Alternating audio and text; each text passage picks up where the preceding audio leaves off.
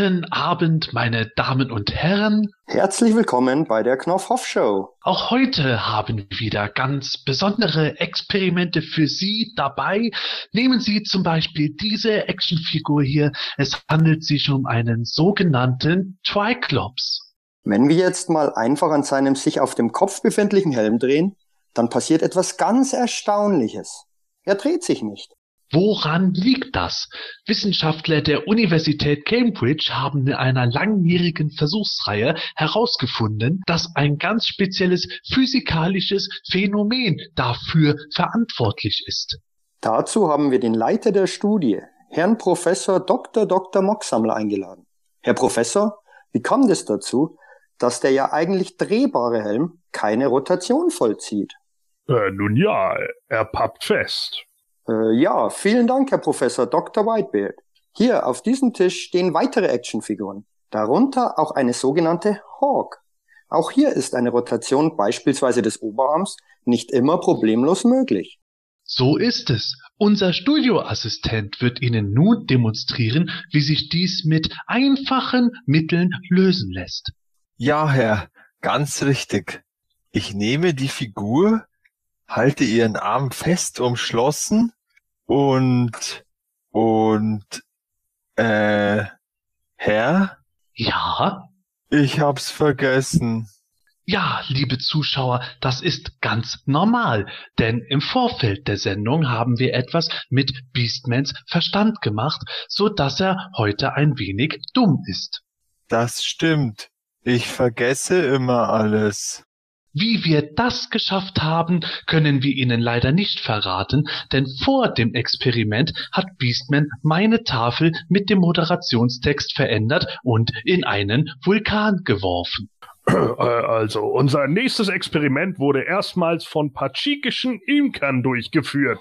Äh, diese beweisen, dass Bienen und Wespen zu höchst aggressiven Kampfmaschinen gemacht werden, wenn man sogenannte Honigbomben über feindlichem Gebiet abwirft. Ähm, hier haben wir so eine Honigbombe aufgebaut und... Mal schnell naschen. Nein, Beastman, nicht du! Ah, au, aua, au. Aua! Ah. Beastman, du Arschloch!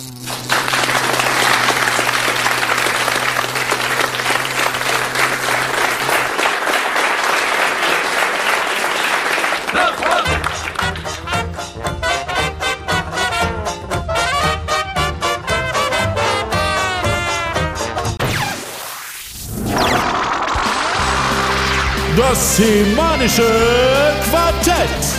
Präsentiert von planeteternia.de. Heute befassen wir uns äh, heute befassen wir uns etwas näher mit Skeletors Handlanger Beastman. Wir sprechen darüber, wie es mit der Qualität der neuen Moto Classics und Filmation-Figuren bestellt ist. In den News haben wir unter anderem auch das Ergebnis der Neo Vintage Umfrage von Heman.org dabei. Und Fragen der Hörer beantworten wir natürlich ebenfalls. Ja, das alles hört ihr jetzt in Ausgabe 130 des Hemänischen Quartetts mit dem Meister der Elektronenpeitsche Sebastian Vogel aka Riley, Dem Knecht der Unterwelt Matthias Köstler aka Melkor23 Dem wilden Biest Michael Reitmeier, aka Breitbert 14. Und dem Herrn der Bestien Gordon Volkmar aka The Formless One. viel Spaß! Das semanische Quartett. Präsentiert von planeteternia.de. Ja, liebe Leute, ähm, wir haben heute im Vorspann mal ein bisschen was über die Sendung Knopfhoff gemacht.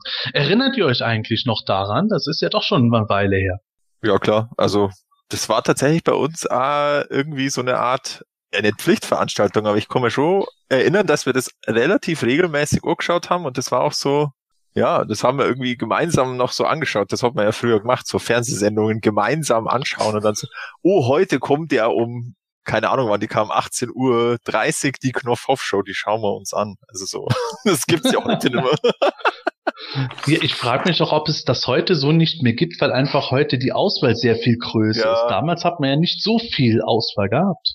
Ja, und eben heute, du kannst es ja immer anschauen mit Streamingdiensten. Also, das waren halt noch die Zeiten von drei Sendern oder fünf Sendern bei uns, weil es ja. gab's noch, gab noch ORF 1 bei uns in Grenznähe. Aber ähm, klar, das hat, hat jeder geguckt. So war es damals. Ja. Lustig, ja. Ja, lustig war, war es auch, uninformativ zugleich. Ja. Ähm, ja, die Frage ist, ob es sowas heute noch gibt. Ich glaube, heute hat eher YouTube die Rolle von solchen Infotainment-Sachen übernommen. Oder Gordon, wie siehst du das? Ja, absolut. Äh, damals war es ja auch tatsächlich nur so, also Knopf auf haben wir früher mal gesehen, äh, als wir dann auch tatsächlich nur drei beziehungsweise vier Kanäle hatten, nämlich ARD, ZDF, N3 und TV2 den wahrscheinlich keiner von euch kennt, denn das ist hier oben ein dänischer Sender. Mhm. Und äh, ansonsten, ähm, ja, äh, es gab ja dann auch nicht so viel und äh, die war natürlich immer ganz interessant, die Sendung. Das war ja ne, der Grund, warum wir das auch immer geguckt haben. Aber Fakt ist ja auch, dass äh, mittlerweile, wenn man jetzt die Statistiken anguckt, tatsächlich auch so ZDF Neo, ARD, ZDF und so weiter ja auch in den Quoten wieder hochgehen, während der ganze Trash-Bullshit vom Bachelor bis hin zu DSDS ja immer mehr abnimmt. Und ich glaube halt einfach, die meisten Leute sind das halt auch leid, ne? Diese Abwärtsspirale des Fernsehens. Ja, ich glaube, dieses Prinzip, irgendwo äh, Fernsehen zu schauen, um sich selbst dabei besser zu fühlen, weil man Leute sieht, denen es noch dreckiger geht, das hat halt auch irgendwann so eine gewisse Endlichkeit, bis das auch den Letzten ermüdet. Ja, und vor allen Dingen der Fremdschämen-Humor ist halt auch einer, der sich in meinen Augen unglaublich schnell abgreift. Ja, das stimmt tatsächlich, ja. Ja, apropos abgreifen, ha, das ist die perfekte Überleitung zu unserer heutigen ersten Hörerfrage schon. Ich bin ganz begeistert, weil letztes Jahr konnten ja Fans weltweit die PowerCon Exclusives abgreifen, unter anderem eben mit Unterstützung von der GrayscaleCon und PlanetEternia.de, wo wir halt auch den Leuten aus Europa angeboten hatten, über uns Figuren zu bestellen, die wir dann eigenhändig auch versandt haben, im Schweiß unseres Angesichts, das werde ich irgendwie nie vergessen. Ja, und der äh, User Albert Pressler von planetEternia.de, der fragt jetzt, werdet ihr dieses Jahr wieder eine Sammelbestellung für die PowerCon Exclusives anbieten? Und dazu in Klammern, bitte, bitte, bitte, und äh, ja, äh, ich glaube, da gebe ich mal dir, Matthias, das Wort, weil bei dir hatten wir letztes Jahr die Sachen gebunkert. Ja, da muss ich leider jetzt in Klammern, tut mir leid, tut mir leid, tut mir leid sagen. Ähm, also heuer schaffen wir das nicht. Äh, tatsächlich ein Grund hat logistische Gründe. Ich habe schlicht und ergreifend keinen Platz mehr, wo ich diese Kartons zwischenlagern könnte. Und äh, ja, zweitens, äh, da würde mich wahrscheinlich meine Frau dann vielleicht doch rausschmeißen, wenn ich so eine Aktion umbringe. äh, ja, also wir schaffen es heuer leider nicht. Ähm, kann natürlich sein, dass die Grayscale-Con vielleicht sowas nochmal macht. Also ich habe keine Ahnung, ob sie es machen. Vielleicht haben sie ja nochmal Interesse droht. Das werden sie äh, bestimmt äh, demnächst mal verkünden, wenn es mal nähere Infos gibt zur GrayscaleCon 2018. Das so, sollte ja demnächst mal sein. Also die äh, Info darüber. Selber ist sie ja erst im September, Ende August, September. Ja, also wie gesagt, mir machen es nicht mehr. Ähm, ja, klar, man konnte es wahrscheinlich, äh, nicht nur wahrscheinlich, sondern sicher wieder selber direkt bei äh, den äh, PowerCon-Leuten bestellen oder halt gibt sicher wieder privat irgendwelche Sammelbestellungen oder eben vielleicht GrayscaleCon. Aber wir machen es leider nicht mehr. Ja, vielleicht ist bis dahin ja sogar noch irgendwo dieses europäische Vertriebszentrum oder dieser Vertriebspartner viel mehr irgendwo geklärt, was äh, Brian Flynn von Super Seven äh, kürzlich mal angedeutet hat. Der hatte da nämlich gesagt, man ist irgendwo dran, mit einem Vertriebspartner da irgendwo zu versuchen, was auf die Beine zu stellen, dass man halt hier irgendwo wohl ein bisschen und viel leichter und vor allem auch günstiger drankommt. Da weiß man ja noch nichts Genaues nicht, aber mit etwas Glück wird es ja auch irgendwo auf sowas sowas wie die PowerCon Exclusives vielleicht dann auch mal zutreffen. Ist ja alles möglich, aber von unserer Seite aus wird es tatsächlich leider nicht funktionieren. Es war auch tatsächlich äh, wirklich eine Sache, die wir gar nicht so groß erwartet hatten zu machen, wie es gedacht war. Äh, das, das war eigentlich dann eher so, es war in dem Sinne gedacht, dass es eine Sammelbestellung sein sollte, was es ja auch letzten Endes war, aber eher eben in einem verhältnismäßig kleinen Kreis. Also wir haben das ja schon mehrmals im Podcast auch erwähnt gehabt, was wir kalkuliert hatten, wie viele Leute bestellten. Das war nur ein Bruchteil von den Mengen an Bestellungen, die dann reinkamen, geschweige denn, dass wir gedacht haben, dass Leute auch noch aus dem europäischen Ausland bestellen. Und das ist halt dann doch ein bisschen schwierig, selbst wenn wir jetzt irgendwo einen Lagerplatz klar machen, dass dann irgendwo äh, neben unserem normalen Job und unserem normalen Familienleben irgendwo unterzubringen, das ist schon eine harte Nuss. Und ich weiß noch, dass wir letztes Jahr da teilweise Blut und Wasser geschwitzt hatten, als noch nicht ganz klar war, wann das Zeug ankommen würde, weil es äh, natürlich auch klar war, die Leute wollten ihre Sachen schnell haben. Und wäre es just in der falschen Woche angekommen, dann wäre entweder der Matthias zum Beispiel noch im Urlaub gewesen, hätte das Zeug nicht annehmen können, oder ich wäre noch mitten im Umzug gewesen und hätte eine ganze Weile gar nicht vorbeikommen können zum Verpacken. Ja, also das ist einfach eine Sache, wo wir dann den Worten von Scott Knightley eigentlich sagen müssen, ja, aus logistischen Gründen leider nein. Es, also aktuell ist es tatsächlich so. Ich habe keinen Platz, die irgendwo hinzustellen. ja, genau. Ja. Aber war eine lustige ja. und, ein, und leider einmalige Aktion, aber es ja. wird mit Sicherheit noch genug andere Wege geben, die ja. zu kriegen. Glaube ich, ja. Ja, ähm, Bevor ich zur nächsten Frage komme, nur eine kurze Information, vor allem auch an die Leute, die uns Fragen gestellt haben. Wir haben wieder von einigen Leuten mehrere Fragen gekriegt. Da das heute ein bisschen den Rahmen sonst sprengen würde, habe ich das ein bisschen zusammengeschrumpft. Also wenn ihr eine Frage von euch vermisst, keine Sorge, das kommt in der nächsten Folge dann vor. Wir haben jetzt einfach nur versucht, heute ein bisschen im Rahmen zu bleiben, weil, äh, ja, ich glaube, eine vierstündige Sendung wird dann doch ein bisschen schwierig zu verdauen. Ja, Frage Nummer zwei also kommt vom User CJM High, der meint, als Wunder bei den Moto Classics rausgekommen ist, waren seine beiden Vintage-Waffen nicht dabei, die er als Wonderbread-Teamen gehabt hat. Hat sich Mattel oder der Toy Guru mal dazu geäußert, warum die nicht dabei waren? Ähm, zunächst einmal Nein, er hat sich dazu nicht geäußert, aber was diese beiden Vintage-Waffen betrifft, äh, Michael, kannst du da vielleicht ein bisschen Näheres zu sagen? War der Wonderboy-Team tatsächlich mit diesen Waffen immer von Haus aus verpackt? ist ja schwer zu sagen, weil es gibt, es gibt ja, ich weiß nicht, ob das immer das gleiche Bild ist, ähm, wo in diesem, ähm, in diesem Plastiksack drin ist, mit, mit dieser, mit dieser kleinen Karte ähm, und eben einer Schwert, einem Schwert und einer Axt, so in diesen ähm, ja, rot-bräunlicher Farbe. Ähm, das ist ja ein bisschen Mysterium mit dem Wonderbread He-Man. Ähm, lässt sich einfach schwer sagen. Er taucht zwar immer wieder mit diesen Waffen auf, aber ob die wirklich letztendlich dabei waren, lässt, lässt sich ja nicht klären, weil selbst Mattel und die Firma Wonderbread dazu ja keine Aufzeichnungen mehr hat. Ich fand es damals ja ganz witzig, dass sie dieses Brot beigepackt haben. Also war echt eine lustige Idee, aber keine Ahnung, äh, was da wirklich wirklich geschehen ist, aber ähm, wird sich wahrscheinlich auch nicht mehr nachvollziehen lassen letztendlich. Ich glaube, das Bild, das du meinst, das war vor den Fowler-Brüdern, äh, Darren Fowler und den anderen habe ich leider vergessen. Es war noch in der Sammlerfrühzeit des Internets, wo sie dieses Bild gezeigt haben. Und die beiden haben damals schon selber gesagt, sie können nicht einmal sagen, ob der Verkäufer das Ding wirklich so original verpackt hatte und sie gehen eher davon aus, dass er es in irgendeinen Beutel einfach reingemacht hatte. Und diese Waffen auch eher vom Many Weapons, Many Faces stammen als von Wunder. Aber ganz genau äh, kann man es weder bestreiten noch bestätigen. Es ist halt irgendwo sowas gewesen, das sich dann natürlich verselbstständigt hat. Sobald Sammler irgendwo diesen He-Man entdeckt haben, haben sie eben die Waffen dazu gepackt. Oder Gordon, habe ich das so richtig zusammengefasst? Ja, das stimmt schon. Also es gibt natürlich viele Gradings, äh, also gegradete Wonderbread He-Man, die, die, die das Schwert und die Axt mit dabei haben, aber im Endeffekt, äh, ja, geht es halt so seit, äh, weiß ich nicht, nunmehr 16 Jahren durchs Internet. Also ich glaube, das erste Mal habe ich wirklich 2001 oder 2 oder so davon gehört.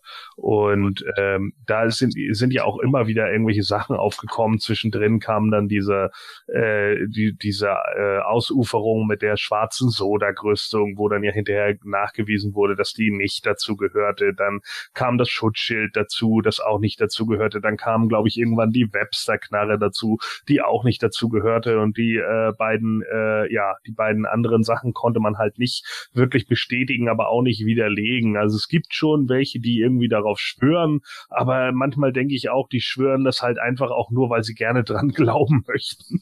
Und ja, gut, das ist dann vielleicht auch so ein bisschen so wie mit der Bibel oder so, ne? Man muss halt dran glauben und dann ist das eben so, dann glaubt man eben daran, dass die Sachen dabei waren. Äh, ich meine, einige äh, sagen ja sogar, äh, dass es denen wahrscheinlich nie wirklich bei Wonder Bread gegeben hat. Also, das ist denn ja auch immer noch so eine Sache, ne? Ich glaube, das Ding werden wir in diesem Leben nicht mehr auflösen.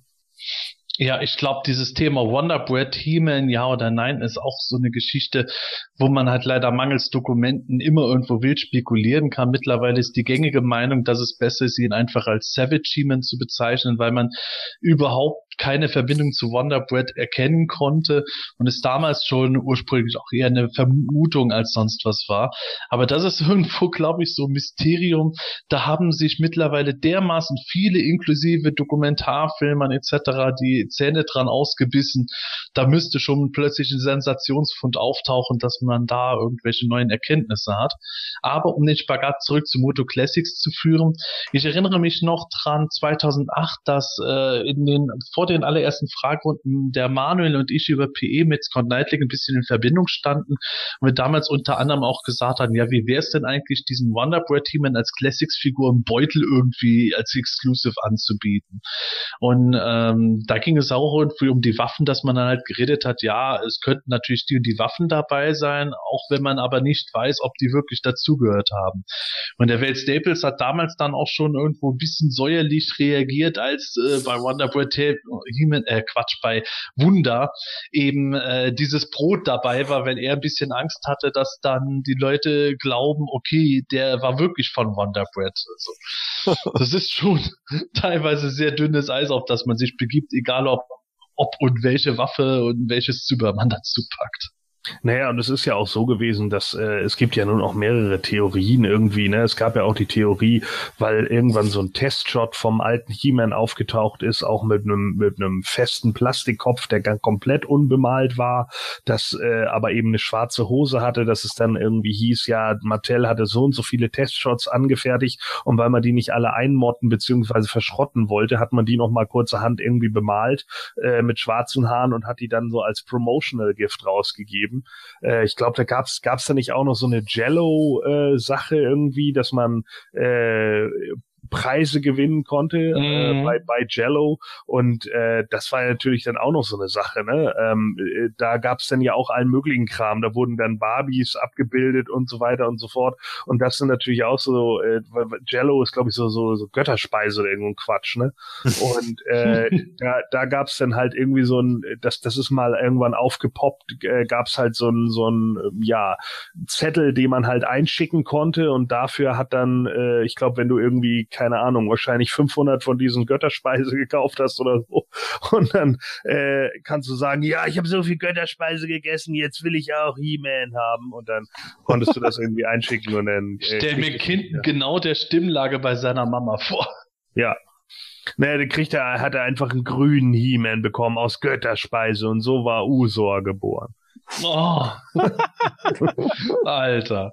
Ja, also Wonder Bread oder Savage He-Man oder Wunder, wie auch immer man ihn nennen will, faszinierende Geschichte. Vielleicht kommen wir da auch in irgendeiner Podcast-Folge mal noch näher drauf zu, wenn ihr, liebe Hörer, das auch wünscht. Teilt uns das gerne mit, wenn euch das Thema mal näher interessiert. Dann können wir das mit Sicherheit auch ein bisschen äh, deutlicher noch ausführen. In der Zwischenzeit kommen wir mal zur dritten Frage. Die passt eigentlich auch wieder gut zu dem, was wir vorhin hatten, so 80er Jahre Fernsehserie. Äh, da fragt nämlich der User Mito, äh, ja, beziehungsweise er fragt, er sagt erst einmal, äh, ihm kam Alf der Außerirdische schon von dem Tag an, als er ihn das erste Mal sah, sehr bekannt vor, denn er hat eine ziemliche Ähnlichkeit mit Snake Mountain. Also er meint mit Sicherheit diesen, diesen Fratzenkopf auf Snake Mountain.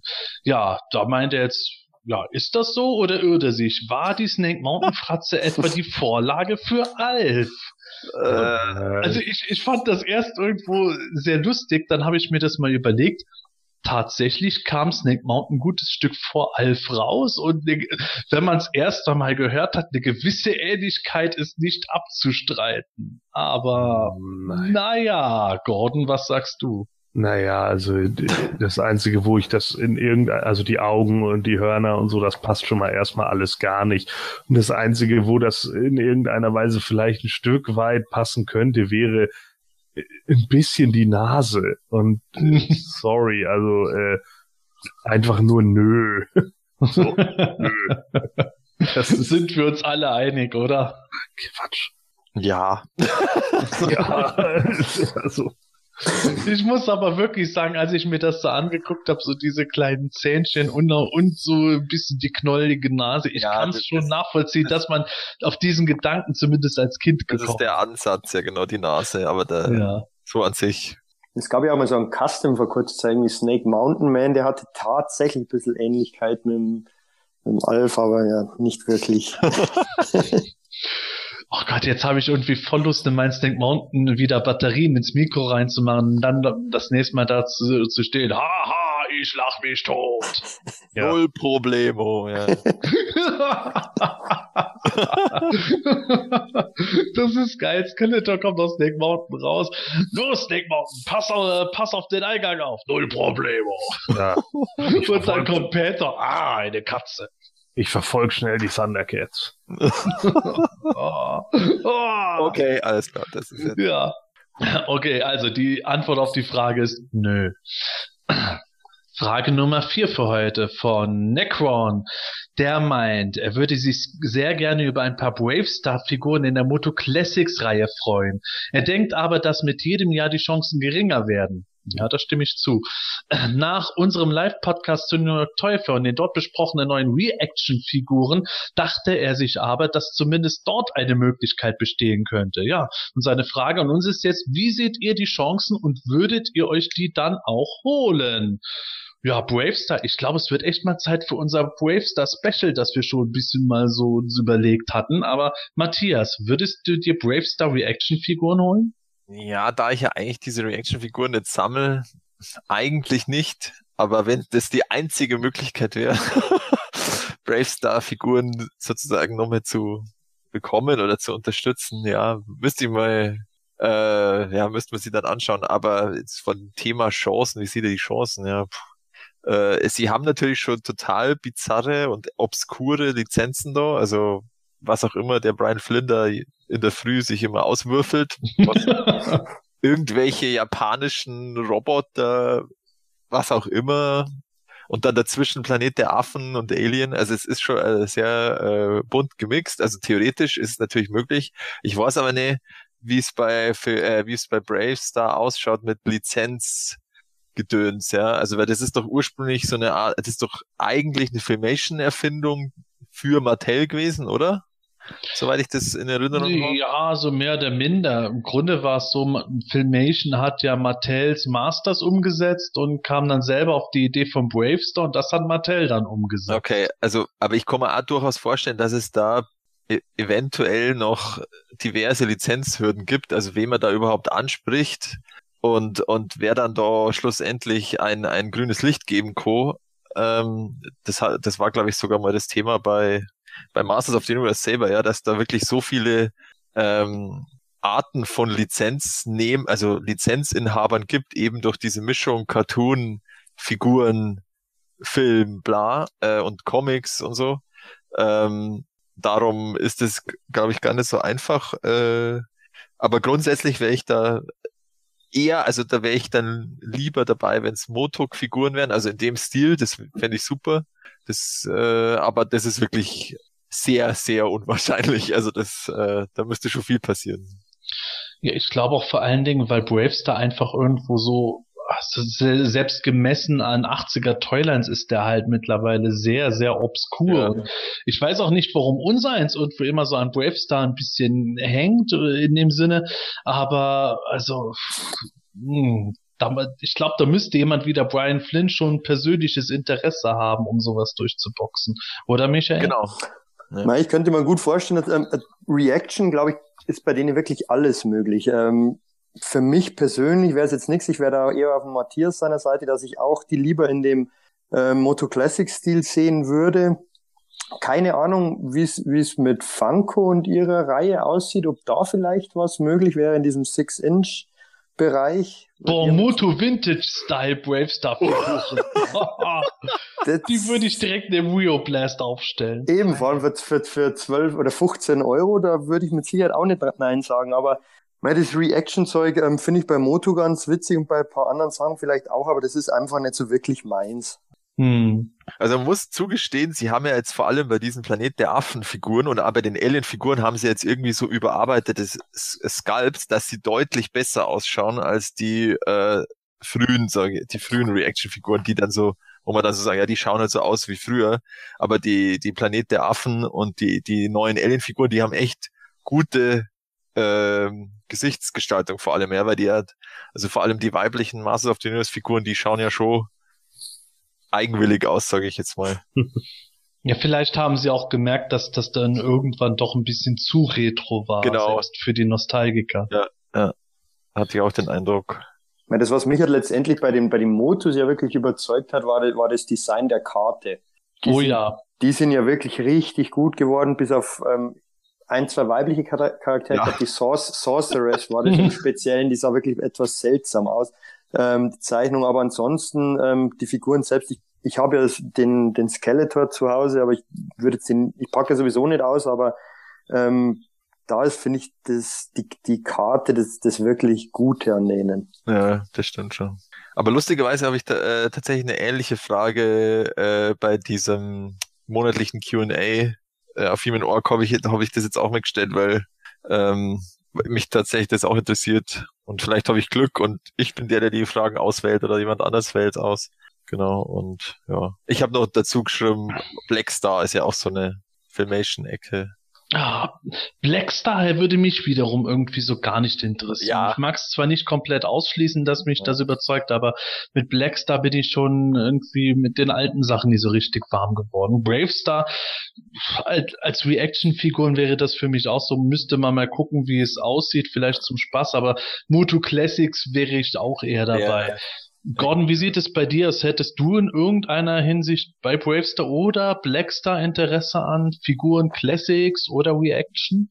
Naja, also es wäre sicherlich mal ganz witzig zu sehen, wenn jetzt Bravestar und Tex Hex oder so in der im Classic-Style oder im Neo-Vintage-Look rausgekommen wären. Das hätte ich schon ganz interessant gefunden. Ich glaube übrigens auch, dass die Verbindung, die wir dazu haben, einfach wirklich die war, dass, dass das eine der Actionfiguren Toylines waren, die halt parallel zu He-Man liefen, aber auch von Mattel kamen.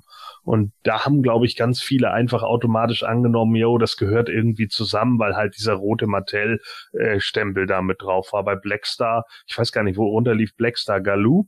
Oder wo mhm, die? Galoob. Ja, so und und äh, die waren ja ein bisschen äh, ein bisschen früher noch und die fand ich zwar auch immer ganz cool, aber die gab's dafür irgendwie, also ich hatte das Gefühl, die waren ultra schnell wieder weg.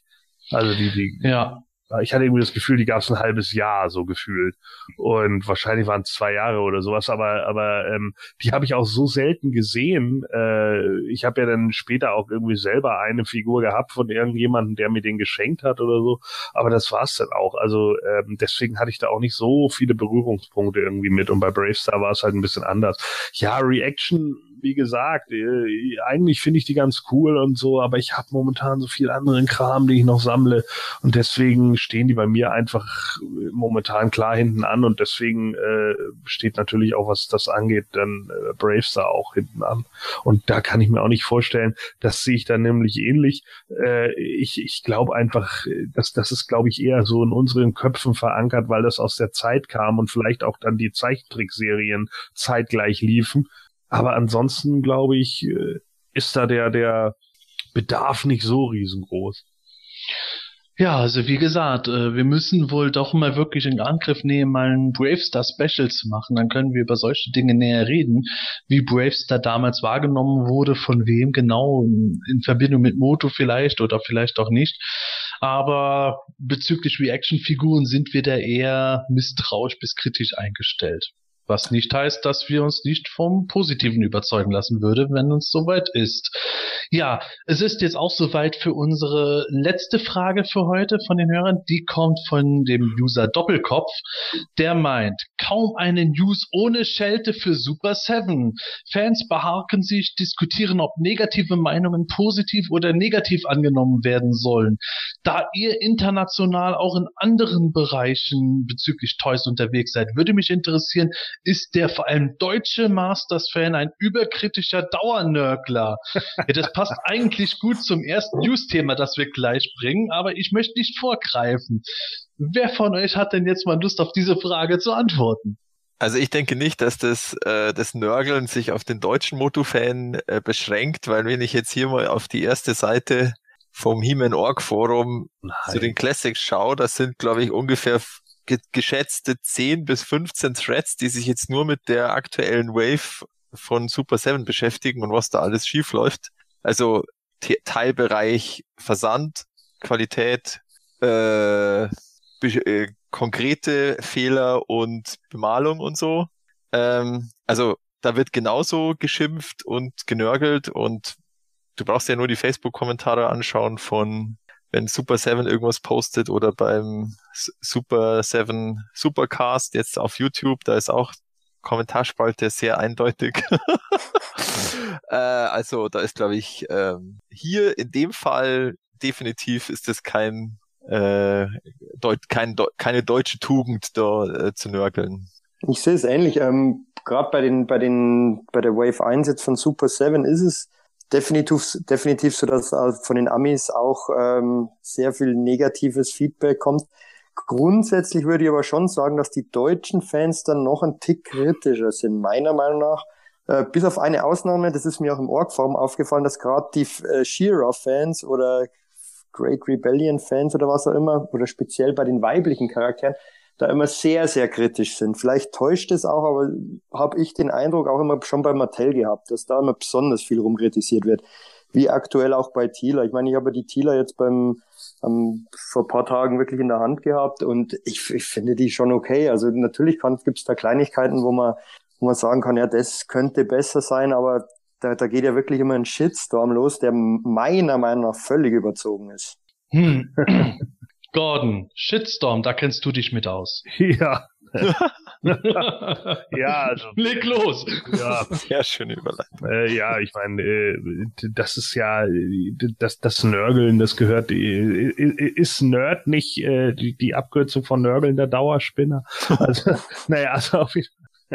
Seien wir ehrlich. So, also ähm, ich sehe das auch nicht so, dass das auf den deutschen Markt irgendwie explizit äh, äh, ja beschränkt ist. Ich habe irgendwie das Gefühl, das ist auf den westliche Weltmarkt beschränkt. Ne? Die Länder, die halt äh, nicht so, denen geht's uns geht's halt allen zu gut und wir haben nicht so richtige Probleme und das ist eben immer das Ding. Und dann sucht man sich halt welche und die finden dann einige Leute halt in so einem Käsekram. Ne? Und dann wird sich da halt stundenlang drüber aufgeregt. Natürlich, ich meine, klar, ich kann es schon nachvollziehen, dass wenn man irgendwie sagt, jo, wenn ich jetzt irgendwie so und so viel Geld dafür ausgebe, dann will ich keine Figur haben, bei der ich einmal den Arm bewege und knack habe ich ihn in der Hand und alles ist kaputt. Denn dafür arbeitet man in der Regel auch zu hart für sein Geld. Aber ja, ich meine, das Gejammer, das ist bei den Amis genauso wie bei den Deutschen ja mittlerweile schon alltäglich, oder? Also das haben wir halt ständig. Und ich denke halt auch so ganz häufig, ich verstehe halt immer solche Threads nicht von wegen, mir macht das Sammeln keinen Spaß mehr, das ist alles langweilig und doof und bla. Ich hatte das jetzt auch gerade in der, äh, ich mach mal kurz Werbung für unseren Wrestling-Podcast, ja, in der, in der 500. Ausgabe vom Moon Talk hat einer uns die Frage gestellt, ich habe überhaupt keinen Spaß mehr am Wrestling, ich guck das irgendwie nur noch und es ist alles nur Zwang. Und dann sage ich immer nur, dann lass es doch. Ja, das, das ist doch ein verdammtes Hobby, so. Und ich weiß nicht, wenn mein Hobby mich die ganze Zeit so ärgert und ich mich wirklich nur noch aufrege und irgendwie auch nur noch denke, so, ey, das macht überhaupt keinen Spaß mehr. Und es hat mal einer auf PE geschrieben, oh, wenn ich die Pakete von Mattel öffne, dann habe ich überhaupt kein Kribbeln mehr im Bauch. Das ist alles nur so, ja, ich stelle das ins Regal und bla. Wenn, wenn mir das so gehen würde, dass ich jedes Mal nur denke, jo, ich stelle es ins Regal und es gibt mir überhaupt nichts mehr, dann würde ich es lassen. Ganz ehrlich, also ein Hobby, das, das mich nur noch anstrengt, das lasse ich doch. Ist das doch kein Job? Das ist doch nicht mein Beruf. So, ja, sondern das, das ist ein Hobby, verdammt normal. Und ein Hobby mache ich deshalb, weil es mir Spaß macht. Und wenn ich irgendwie der Meinung bin, ey, das schockt alles nicht mehr, dann würde ich es lassen. Ich glaube, es ist immer ein bisschen schwierig, irgendwo äh, eine ganz harte Kante zu fahren, egal von welcher Seite aus. Ich bin ja immer ein Freund davon, dass man Dinge sich äh, nach zweimal Durchatmen ein bisschen differenziert anschaut. Ich, ich würde tatsächlich sagen, und da verstehe ich auch irgendwo die Frage von Doppelkopf, äh, dass es halt schon schnell ist, dass irgendwo jemand sagt irgendwo, äh, die Figur ist voll scheiße. Der andere sagt, nee, die ist voll super. Und dann sagt wieder einer, du bist scheiße, weil du die super findest. Und schon hast du irgendwie den Shitstorm am Laufen und die Leute behaken sich untereinander, äh, anstatt irgendwo einfach drüber zu reden, ja, was ist denn jetzt wirklich in dem Sinne scheiße? Was, äh, was macht die Figur jetzt irgendwo für dich zu, zu einem Flop und warum äh, hat ein anderer damit kein Problem? Auf PE finde ich, ist es momentan wieder ganz gut gelaufen, nachdem das in den ersten Wochen äh, bei den ersten Figuren irgendwo ganz schwierig war. Aber mittlerweile habe ich das Gefühl, die Leute äh, haben jetzt einfach gesehen, okay, die und die Probleme gibt es, kann man jetzt auch, äh, nehme ich mich selber nicht aus, kann man auch nicht mehr von der Hand weisen, dass äh, manches nicht ein Einzelfall ist, aber es gibt andere Dinge, die gab es so bei Mattel auch schon genauso und man redet jetzt einfach nur drüber, dass man generell unzufrieden ist. Und äh, andere sagen, sie sind zufrieden, lassen aber dabei jedem seine Meinung. Und das ist halt natürlich dann im Einfall des ersten Gefechts immer schwierig, so gelassen zu bleiben, weil das kennt, glaube ich, jeder, wenn man halt dann gerade was hat und ist dann wirklich bitter enttäuscht, dann ist man halt überemotional und erkennt dann auch vielleicht nicht, wenn eine Hawk und eine Tele nicht besonders gelungen sind und beim Hordak auch noch irgendwo ein hässlicher Farbfleck ist, dass man zugleich aber einen ziemlich gut gelungenen Loader, einen äh, erstklassigen Fangor und einen tollen Grey gekriegt hat klar, die negativen Sachen werden halt immer schneller gesagt und wenn dann halt drei Leute sehr laut irgendwo im Internet gerade was äh, schreiben, dann hört man die eher als sechs leisere Leute, die positiv schreiben. Ähm, ja, ich würde tatsächlich sagen, Moto-Fans sind sehr kritisch. Das ist auch mittlerweile im Zuge mit anderen Toylines irgendwo zu sehen. In, bei jeder Toyline oder bei jedem Brand gibt es sehr kritische Fans. Es gibt Transformers-Fans, die haben abgekotzt bei den Transformers Generations Sachen, weil die äh, von Hasbro ein bisschen anders und oft simpler gemacht waren als von äh, Takara. Oder die Sticker sahen nicht so schön aus in ihren Augen, oder solche Geschichten, wo ich dann gesagt habe, ganz ehrlich, ich finde jetzt die Hasbro-Version aber besser wie es halt auch immer ist, Masters-Fans sind aber mittlerweile dafür bekannt, vor allem Moto Classics-Fans, dass sie halt sehr schnell und sehr laut kritisieren, was aber auch historisch begründet ist, weil ich mir mal eine Liste erstellt hatte, was bei Matty Collector alles so schief gelaufen ist bei den Figuren. Da gab es kaum eine Figur, die nicht irgendeinen Kritikpunkt hatte, der auch wirklich äh, Hand und Fuß hatte. Und äh, die Kritik hat oft dazu geführt, dass man über kurz oder lang auch für Optimierungen gesorgt hat. Und da ist halt das richtige Maß äh, die Frage dabei. Und ja, ich würde einfach sagen, es gibt natürlich überkritische Dauernörgler, die mit nichts zufrieden sind, wie Gordon in dem Beispiel sagt, die vielleicht einfach besser mit dem Ganzen aufhören sollten und sich einer anderen Toyline oder einem anderen Sammelbereich zuwidmen sollten, anstatt sich dauernd drüber zu ärgern. Es gibt auch Leute, die ganz normal irgendwo ihr Missfallen ausdrücken und es gibt Leute, die alles toll finden, obwohl äh, neun andere Leute sagen, ach, das ist doch offenkundig, dass es nicht so gut geraten ist. Das findet man einfach alles und man sollte einfach nur ein bisschen aufpassen, dass man immer so ein bisschen drauf guckt, die Leute, die jetzt wirklich sehr stark dauernörgeln, ist das jetzt tatsächlich die Mehrheit oder ist das jetzt nur ein Teilbereich des Fandoms, der einfach nur auf natürlichem Wege sehr laut wirkt, weil einfach die, die Menschen dazu tendieren, generell eher etwas zu posten, wenn sie sich dran stören? Ja, ich weiß nicht. Also für mich, äh, äh, wo du jetzt gerade auch das Beispiel gebracht hast, ja, die Figur ist scheiße, nee, du bist scheiße.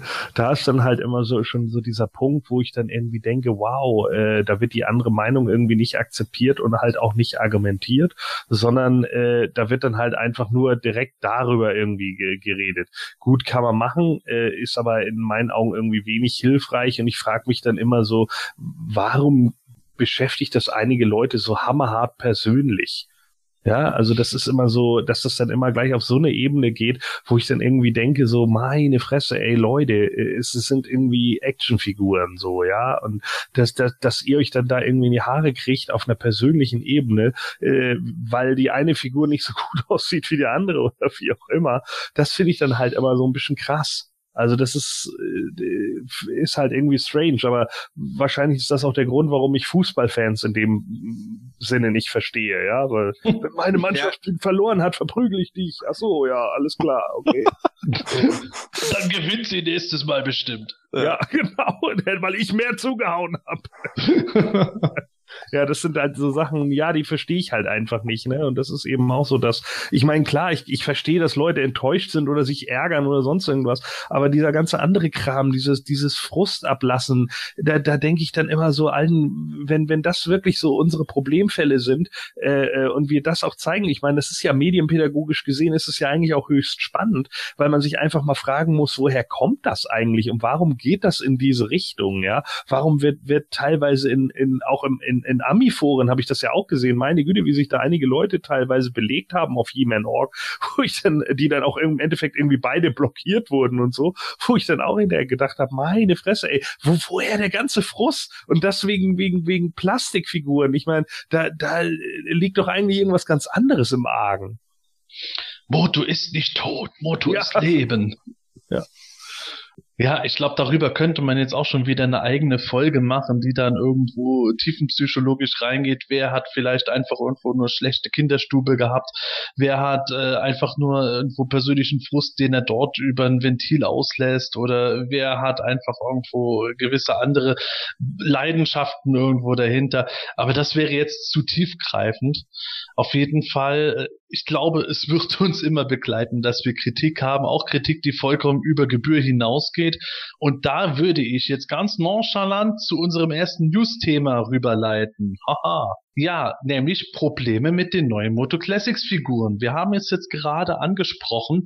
Es gibt aktuell an den Wave 1 Figuren viel Kritik und äh, ja, da sind so ganz diverse Sachen gewesen. Gerade bei unserem Mitpodcaster, dem Nightstalker, da ist bei einer Hawk äh, der Oberarm abgebrochen am Oberarmgelenk. Äh, es gibt immer wieder Figuren mit Farbflecken, mal etwas unauffälliger wie bei Matthias, der Hordak, oder wie beim anderen dann auffälliger, ein riesiger äh, grauer Fleck auf der schwarzen Rüstung. Äh, es gab sogar eine Triclops-Figur, wo der auch vertauscht war. Äh, bei manchen Hawk-Figuren sind die Beine Beinen auch wegen unterschiedlichen Haltestiften irgendwie breiter auseinander als bei anderen.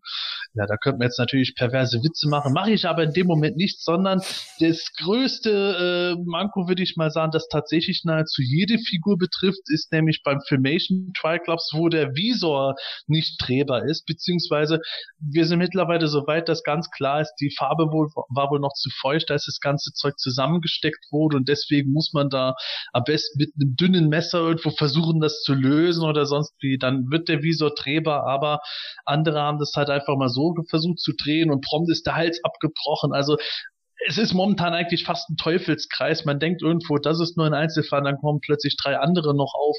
Ist alles irgendwo nicht das Gelbe vom Ei. Oder, Matthias, sind es Einzelfälle oder generelle Tendenzen? Was sagst du?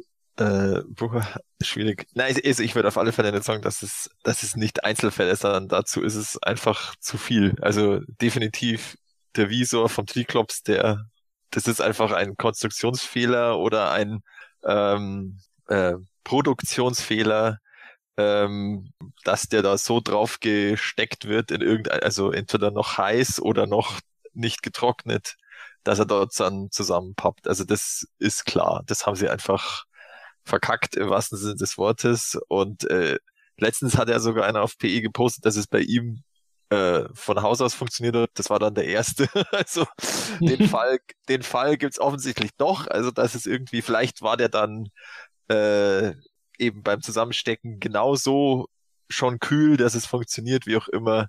Auf alle Fälle ist das definitiv kein Einzelfall. Und was auch ähm, also nicht irgendwie bloß jetzt ein Zufallsfehler ist oder so, dass, dass, dass, die, dass der Farbauftrag bei den Teilen, die heute halt sozusagen eine, eine Grundfarbe haben und dann aber an bestimmten äh, Stellen äh, übermalt sind, der ist relativ dünn. Also da ist halt wirklich ähm, entweder gespart worden oder ist es einfach die Art, wie in der neuen Fabrik bemalt wird, keine Ahnung. Äh, also da muss man sehr aufpassen, dass man da nicht was relativ schnell runterschabt oder wie bei mir ich habe den Hordak ja letzte Woche beim PE-Dinner dabei gehabt und der hat davon ein Battle Damage am Kopf davon getragen. Also wohlgemerkt haben wir nicht mit unseren äh, Drecksfingern Nein. die ganze Zeit dran rumgepopelt. Der kam dann leider schon so aus der, der Kiste war, wieder. Der war aus der, der ist in der Kiste gelegen und hatte dann leider am Kopf. Aber es ist nicht so schlimm. Also, aber trotzdem, man merkt, es ist einfach äh, ein bisschen empfindlicher. Ähm, was ich ja bei meinen Figuren Gott sei Dank nicht habe, ist, dass irgendein Teil abbricht. Also da habe ich nicht das Gefühl, dass da bei meinen Figuren irgendwie das Problem ist. Ähm, was aber definitiv generell ist, was ich jetzt schon ganz oft gelesen habe, ist, dass die, die Verpackungsqualität, also für Mock-Sammler, äh, ist eher nicht so toll. Also die, dass die, die Einlagen schief sind oder die Aufkleber, also dieses Masters of the Universe Logo ist schief, das war bei mir auch bei allen Figuren. Mir ist es als Auspacker wurscht. Aber ähm, oder bei dir, Michael, du hast ja gesagt, bei dir ist irgendwie ein Haar in der eingeschweißt zwischen. Ja, genau, Lister. Michael, sag du doch einfach mal genau. kurz, was, was, was du dabei erlebt hast bei deinen Exemplaren. Also ich habe bisher nur den Fangor, weil den habe ich mir am Anfang nicht bestellt, aber dann hat er mir irgendwie doch, konnte ich mich doch nicht zurückhalten, habe ihn doch bestellt. Und da ist ähm, beim Aufmachen ein relativ langes Haar oben bei der, bei der Packung rausgestanden. Das geht dann einmal unter dem Blister rein, ist damit ist verschweißt mit dem Blister und geht dann oben wieder raus. Man kann es natürlich langsam. oben abschneiden, aber das steht halt dieses Haar rein. Ich meine, das ist jetzt auch kein Weltuntergang, aber ähm, und wahrscheinlich ein Einzelfall. Wahrscheinlich wird es mal irgendwie eine Variante. Ja. ähm, ich meine, das. Hello. ja, hello. Also ich habe das jetzt bisher noch nie so gehabt und das ist jetzt auch nicht so schlimm, weil ich mit, mit, mit einem Bekannten die Figur austauschen kann, der sie auspackt und dann ist das Problem auch wieder nicht da. Allerdings ist bei meinem so, dass das, das Logo eigentlich super gerade drin ist und unten dieses Inlay wunderbar passt. Ähm, wahrscheinlich so. ist dann bei der anderen so, dass es da eventuell nicht so ist. Das kann, kann, natürlich passieren. Die anderen Figuren kriege ich jetzt erst die oder nächste Woche mal schauen, wann sie ankommen. Ähm, aber wie gesagt, notfalls kann ich mit diesem Hader auch leben. Ähm, was ich hier vielmehr als großes Problem mal wieder ansehe, ist der Umgang von Super 7 damit. Wie sie auch letztens in diesem Supercast ähm, gesagt haben, dass der Brian Flynn irgendwie macht's davor, dass man den Triclops lediglich irgendwie am Haarteil und am Kinn packen muss und dann einmal fest drehen. Und das haben schon mehrere bestätigt, dass das definitiv nicht so ist, dass das einfach nicht funktioniert. Ähm, Finde ich halt doch etwas schwierig, weil das ist offensichtlich ein Fehler, ähm, der auch nicht so leicht zu beheben ist. Das sieht man in dem Video vom Pixel Dan, der da mit irgendeinem dicken Schraubenzieher unten reinfahrt. Das ähm, finde ich halt schwierig bei solchen Figuren, dass man die erst ähm, selbst irgendwie auf einen Stand bringen muss, dass sie funktionstüchtig sind. Gesagt, ist mir als Mocksammler relativ egal, jetzt in dem Fall beim Triclops. Ähm, aber da sind schon wirklich einige Sachen dabei, äh, die jetzt eher suboptimal sind. Wobei, mhm. wenn wir wie beim vorigen Thema, ich finde die Wave trotzdem gut, ähm, trotz dieser Mängel, ähm, aber muss natürlich thematisiert werden und ich hoffe halt im, in Bezug auf die zweite Wave einfach verbessert von der Qualität her, weil ich sonst halt wirklich Probleme sehe, dass, dass, dass immer mehr Leute abspringen. Ganz einfach. Ich würde ja jetzt sagen, das ist auch wieder so eine Geschichte, wo man einfach differenziert gucken muss. Nachdem ich die Figuren dankenswerterweise von Matthias äh, letzte Woche äh, noch sehen durfte, bin ich schon ziemlich sicher, dass die Qualität nicht auf dem Level von Mattel ist. Und ich würde besonders bei den weiblichen Figuren sehr aufpassen mit den Beinen, deren Haltestifte so dünn wirken, zusammen mit dem Plastik, das für mich nicht so flexibel wirkt, wo ich schon Angst hätte, dass da irgendwann was bricht. Auf auf der anderen Seite aber sind da wirklich auch äh, gute Figuren bei rumgekommen, wo ich dann sage, hey, der Fangor, dass der Kopf ein bisschen locker auf dem Gelenk sitzt und sehr leicht abgeht, ist äh, eher noch äh, ein positiver Vergleich äh, zum nicht beweglichen Visa von Triclops. Der Craig sieht toll aus, Loda kann man jetzt auch eigentlich nichts gegen sagen. Also es ist jetzt nicht alles durch die Bank scheiße, es könnte nur irgendwo deutlich besser sein.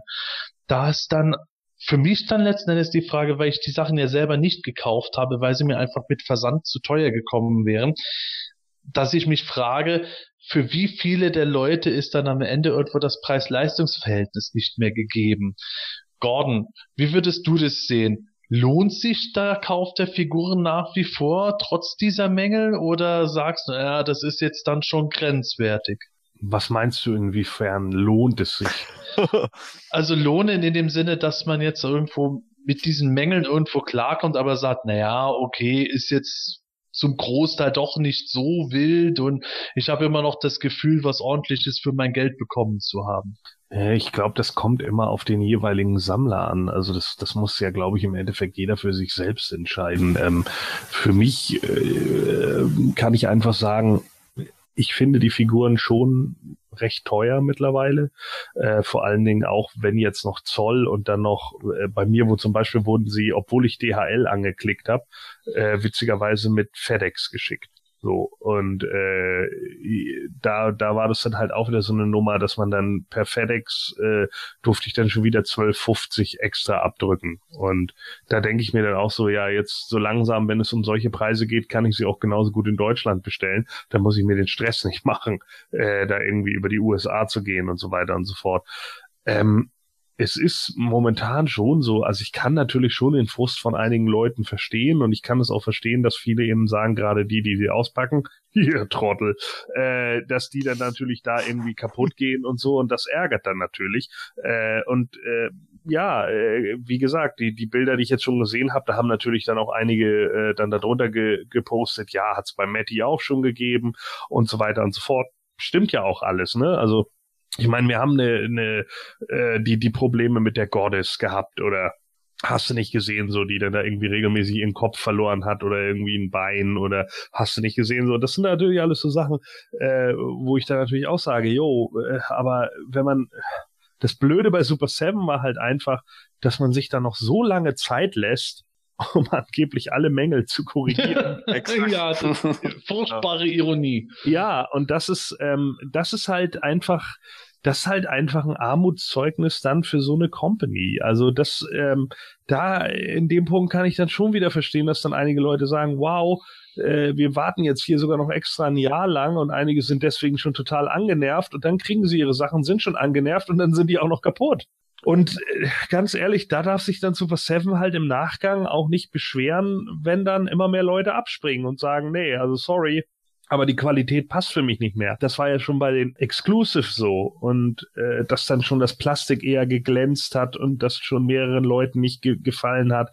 Dann hatte man irgendwie äh, ja Figuren, die man nur mit dem Föhn die Hand erhitzen konnte, damit man ihnen Waffen überhaupt in die Hände geben kann. Und jetzt geht's halt so weit, dass Arme und Beine abbrechen das ist dann schon irgendwie ein bisschen, naja, peinlich. Hm. Wie sind denn deine Figuren, Gordon? Ist bei dir alles in Ordnung? Äh, ich habe sie mir noch gar nicht so hundertprozentig genau angeguckt, aber ich habe die ja nicht ausgepackt. Ne? Also bei mir stehen die natürlich alle in der Box. Ich habe jetzt nicht äh, komplett, also es sind keine Teile abgefallen oder so, aber ich habe mir jetzt nicht alles äh, klein genau bisher in der in, in der Bemalung angeguckt. Das müsste ich halt die Tage nochmal machen. Es gab ja auch mal das Bild, ähm, als der, ich glaube, war sogar beim PE-User, dass der, dass im, im Blister der Kopf vom Fänger abgefallen war. Ja, genau. Ja auch das ist natürlich für einen Mock-Sammler eher ungünstig. Ja, natürlich. Nee, also das ist bei mir zum Glück nicht passiert. Äh, kann ich auch ganz klar so sagen. Also ich habe mir die vier Figuren natürlich angeguckt, also Kopf und so ist alles dran. Das ist schon alles in Ordnung. Auch mein, mein Quake hat auch keinen Silberblick, so wie der eine Prototyp, äh, wo ich auch ganz froh drüber bin. Aber ähm, ja, ist, äh, ich kann es natürlich schon verstehen. Und, und, und äh, klar ist es dann so, ne, dass man vielleicht dann irgendwie bei Matty auch mal die, die Probleme hatte und dann noch ein Scott Knightley Licht, der irgendwie blöden Scheiß geredet hat drüber. Ja, ja, es war alles Absicht. Aber äh, die, die Leute noch ewig lange warten zu lassen und dann kriegst du hinterher dann die Qualität, äh, ist schwierig. Ja, äh, was du Gordon gerade eben noch gesagt hattest, finde ich, ist äh, gute Frage, um das Thema jetzt abzuschließen. Äh, du meintest irgendwo, da braucht sich Super Seven auch nicht wundern, wenn immer mehr Leute abspringen. Ja, das wäre jetzt tatsächlich eben meine Frage, was mit Sicherheit auch im Fandom immer wieder heiß diskutiert wird. Äh, springen die Leute jetzt dann noch ab? Ich lese nämlich schon immer wieder online, dass der eine oder andere dann sagt, nee, also Wave 2 kaufe ich nicht mehr. Ja, was meint ihr? Wirkt sich das jetzt deutlich negativ auf die Wave 2 Bestellung aus, obwohl ja eigentlich Super 7 die Bestellphase verlängert hat, damit die Leute nach Erhalt der Figuren entscheiden können? Also im Grunde kommt jetzt der gegenteilige Effekt von dem, was Super 7 sich versprochen hat und Wave 2 wird sich jetzt noch schlechter verkaufen als erwartet? Ich glaube fast schon, aber ich, äh, und zwar nicht nur wegen der Qualität der Figuren, sondern auch, ähm, wegen dieses mal wieder chaotischen Versands. Also man kriegt ja mit, dass äh, sowohl in Deutschland die Leute äh, es eben jetzt wie beim Gordon, ja, irgend, es wird über irgendeinen Versand verschickt, dann, dann ist es so, dass sozusagen du kriegst die Pakete und dann kriegst du irgendwie einen Tag später die Versandmitteilung mit dem, mit der Nummer, mhm. ist auch unpraktisch. Und ich, soweit ich das mitgekriegt habe, hat der Big Bad Toy Store in den USA auch noch überhaupt keine Lieferung rausgeschickt. Die, die haben selber noch gar nichts da. ähm, also das ist natürlich schon äh, an sich auch schlecht, ja, wenn du, wenn du diesen Versand überhaupt nicht auf die Reihe kriegst. Und ich habe schon aktuell den Eindruck, dass die da komplett überlastet sind und auch vollkommen überfordert mit der, mit der Menge. Und ähm, ja, und das ist auch schlecht, finde ich, für der, für der, ähm, ja, für das Gefühl, das man hat gegenüber einer Firma oder, oder über, gegenüber einem Produkt. Also ich hatte jetzt natürlich Glück. In dem Fall, ich habe halt über Space bestellt und die haben halt irgendwie das direkt aus, aus China gekriegt, nicht über den Umweg Super 7. Und dann hatten die da alle Zeit der Welt, das in Ruhe zu verpacken. Und ich hatte es am 20. Februar da ohne, ohne irgendeinen Gedöns. Und äh, aber in USA, ja, die warten da immer nur drauf. Und jetzt, seit, jetzt sind es ja wirklich fast vier Wochen seit der, seit der New York Teufel, seit sie gesagt haben, sie, sie starten mit dem Versand. Und das ist auch schlecht. Und ich denke schon, dass einige da sagen, ja, pf, wisst's was, ihr habt jetzt mein Geld, also äh, seit seit fast einem halben Jahr oder über einem halben Jahr und und ihr kriegt's nicht auf die Reihe und es ist ja auch für viele eben das Problem, dass sie keine Versandmitteilung kriegen und sie nicht wissen, wo das ist und die müssen ja auch schauen, dass sie daheim sind oder ja, es ist ja nicht jeder so wie jetzt ich habe ja auch nur das Glück, ja, bei mir wohnen die Schwiegereltern oder ist, meine Frau ist meistens daheim, ja, die kommen die Pakete ohne mal, das ist ja auch nicht bei jedem so. Mhm. Und ähm, das ist einfach gerade äh, ganz mies. Und ich finde, ah, da müssen es auf alle Fälle verbessern. Also, ähm, weil, also, jede, also das haben wir sogar mir gemacht bei unserem PowerCon-Versand, dass wir erst die Versandetiketten erstellt haben, damit die, ja. damit das alles schon mal erledigt ist, damit die Leute ihre Nummern haben und und also zu, wenn ich irgendwo bei uns bei einem Comic-Shop stehe, ist das ja auch so, ja, bei Actionfiguren 24, da kriegst du dann irgendwann so eine Versandavis mit deiner Nummer und die kannst dann zu dem Zeitpunkt 100 Mal bei DHL eingeben, die ist halt einfach noch nicht ja. also aus äh, einge, eingelagert, das Paket, aber es ist schon mit da und du weißt schon, okay, es passiert irgendwas. Und ja. das fehlt halt gerade bei Super 7 total, dieser Überblick, auch dass diese, dass der Status im Shop völlig falsch ist und so. Also das ist alles ganz schlecht. Absolut. Also sehe ich, sehe ich ganz genauso wie du. Ähm, macht, macht das Bild halt einfach unrund und man hört ja auch oder man liest ja auch im Endeffekt dann immer die wieder die Kommentare dazu, ne? Ja, äh, Anfängerhaufen und hast nicht gehört, ne? Und bla und Amateure und hast, ne? Das ist, das ist natürlich dann auch vollkommen klar, dass dann so ein, so ein Bild äh, für den, für den äh, Käufer dann irgendwie sich abzeichnet, weil es natürlich dann auch ewig dauert. Und es waren halt auch, also ich habe es ja auch im, im, im englischsprachigen deutschsprachigen Foren habe ich sie nur ein paar Mal gesehen, wo eben auch genügend Leute gesagt haben, ey, ich habe jetzt so ewig gewartet auf die, auf die warte ich noch, aber Serie 2 bestelle ich nicht. So, und da habe ich keinen Bock drauf. Oder es waren Leute dabei, die dann gesagt haben, jo, ich mache dann Cherry-Picking oder die bestelle ich mir über Ebay oder keine Ahnung, über irgendeinen anderen Marketplatz, wenn die tatsächlich da sind, da muss ich wenigstens nicht bangen, ob sie überhaupt ankommen. Und das ist natürlich alles sowas, was, was, äh, stimme ich dir vollkommen zu, es macht einfach einen schlechten Eindruck. Und wenn man dann noch irgendwie Holter die die Polter so die Sachen bekommt und dann, yay, finally we did it. Ja, wo man dann äh, mehr oder minder noch so die Tröte rausholen soll. da denke ich, da denke ich dann auch so, Alter, nee, Leute, ey, das, das, das, ja, sorry, aber das, weiß nicht, vielleicht ist das ja auch so die deutsche Korrektheit, die von uns dahinter steht. Aber ganz ehrlich, die Amis, die, die haben sich auch alle schon beschwert und haben gesagt, was ist denn da los bei euch? Ja, und deutsche Korrektheit ist international ja auch gar nicht so schlecht angesehen. Nee, nee, nee, absolut. Ja, es ist halt einfach die Kombination aus dem Ganzen. Ähm, einerseits die Qualität, dann das mit die ganzen Versandgeschichten. Dann gab es ja auch die, die Versandverzögerung, dass die, die europäischen Händler die, die Figuren zurückhalten sollten, was eigentlich auch albern ist. Ich meine, die haben ja, haben ja dafür gezahlt letztendlich. Wahrscheinlich wäre es so gewesen, wenn jetzt ähm, die Amis bei den europäischen Händlern bestellt hätten, hätten sie es dann immer noch viel eher bekommen wie von Super Seven selbst, was ja eigentlich das Absurdeste oh. überhaupt ist, letztendlich. Und ähm, da gab es ja dann ganz komische Auswüchse im Amerikan also auf Org, dass, dass sich manche Amis drüber beschwert haben, ja, das ist eine amerikanische Marke und es geht überhaupt nicht, dass die Fans in Europa die Figuren eher bekommen. Die Amis haben die zuerst verdient. Ähm, ja, deswegen haben wir auch Gelder bekommen. Genau. ja, In your face. Aber das Absurde an dem Ganzen, schätze ich, wird sein, weil die, es wird wahnsinnig viel gemosert und gemeckert, aber ich glaube, es gibt keine so treue Fanbase wie die Moto-Fans, dass es wahrscheinlich doch wieder die meisten kaufen werden. Ich habe mir auch die Wave 2 vorbestellt, weil ich einfach die Figuren gut finde und die Auswahl gut finde und na, ich lasse mich überraschen, wenn es wurde ja auch schon oft, oft gesagt, wenn es jetzt irgendwann mal aufhört, wir haben wirklich sehr, sehr viel bekommen, wäre trotzdem irgendwie schade, aber dann kann ich damit leben. Ja, der Sebastian hatte mich gebeten, dass ich auch was zu den neuen Figuren von Super Seven sage, weil ich mir die auch bestellt habe. Ähm, ich habe mir insgesamt ähm, die acht neuen Figuren zweimal bestellt, weil ich sie eigentlich immer einmal auspacke und einmal auch original verpackt immer noch für die Nachwelt aufbewahre sozusagen. Und ähm, ja, habe noch ein Set für, für einen Freund und eine einzelne Figur so mitbestellt. Und ähm, also auch was die anderen jetzt schon gesagt haben, ist mir das auch aufgefallen, dass die ein ziemliches Chaos beim Versand äh, veranstalten, da bei Super Seven. Äh, was man so ihr gelesen hat, was sie auch groß angekündigt haben per Mail und so, dass sie irgendwie am 19. Februar da angefangen haben mit dem Versand alles schön und gut, aber man hat halt dann nichts mehr gehört. Und ich habe dann Anfang März, zwei Wochen später, mal eine Mail an Super 7 geschickt, weil ich überhaupt keine Versandbenachrichtigung bekommen hatte. Und ähm, da haben sie mir dann geschrieben, ähm, ja, es geht los und irgendwie die Sendung ist so, so groß und deswegen äh, haben sie es auf zwei Sendungen aufgeteilt und hat mir dann auch gleich zwei Tracking-Nummern äh, geschickt. Die habe ich dann mal in, in, in diese Sendungsverfolgung eingegeben, aber dann ist auch ewig lang nichts passiert. Ja, irgendwann auf einmal wurde dann eine davon verschickt. Ähm, dann, gut, das hat jetzt noch gedauert bis letzte Woche, also kann man sagen bis irgendwie 11. März, 12. März oder sowas. Ähm, dann kam diese eine Sendungsnummer auch äh, wieder mal beim Zollamt an, weil Super 7 immer noch keine Rechnungen an die Pakete heftet und dann machen die natürlich nicht am Flughafen die Zollabfertigung, sondern schicken das an das zuständige Zollamt, was bei mir ein bisschen nervig ist, weil in Landsberg gibt's keine Niederlassung und ich muss dann jedes Mal 45 Kilometer nach Weilheim fahren.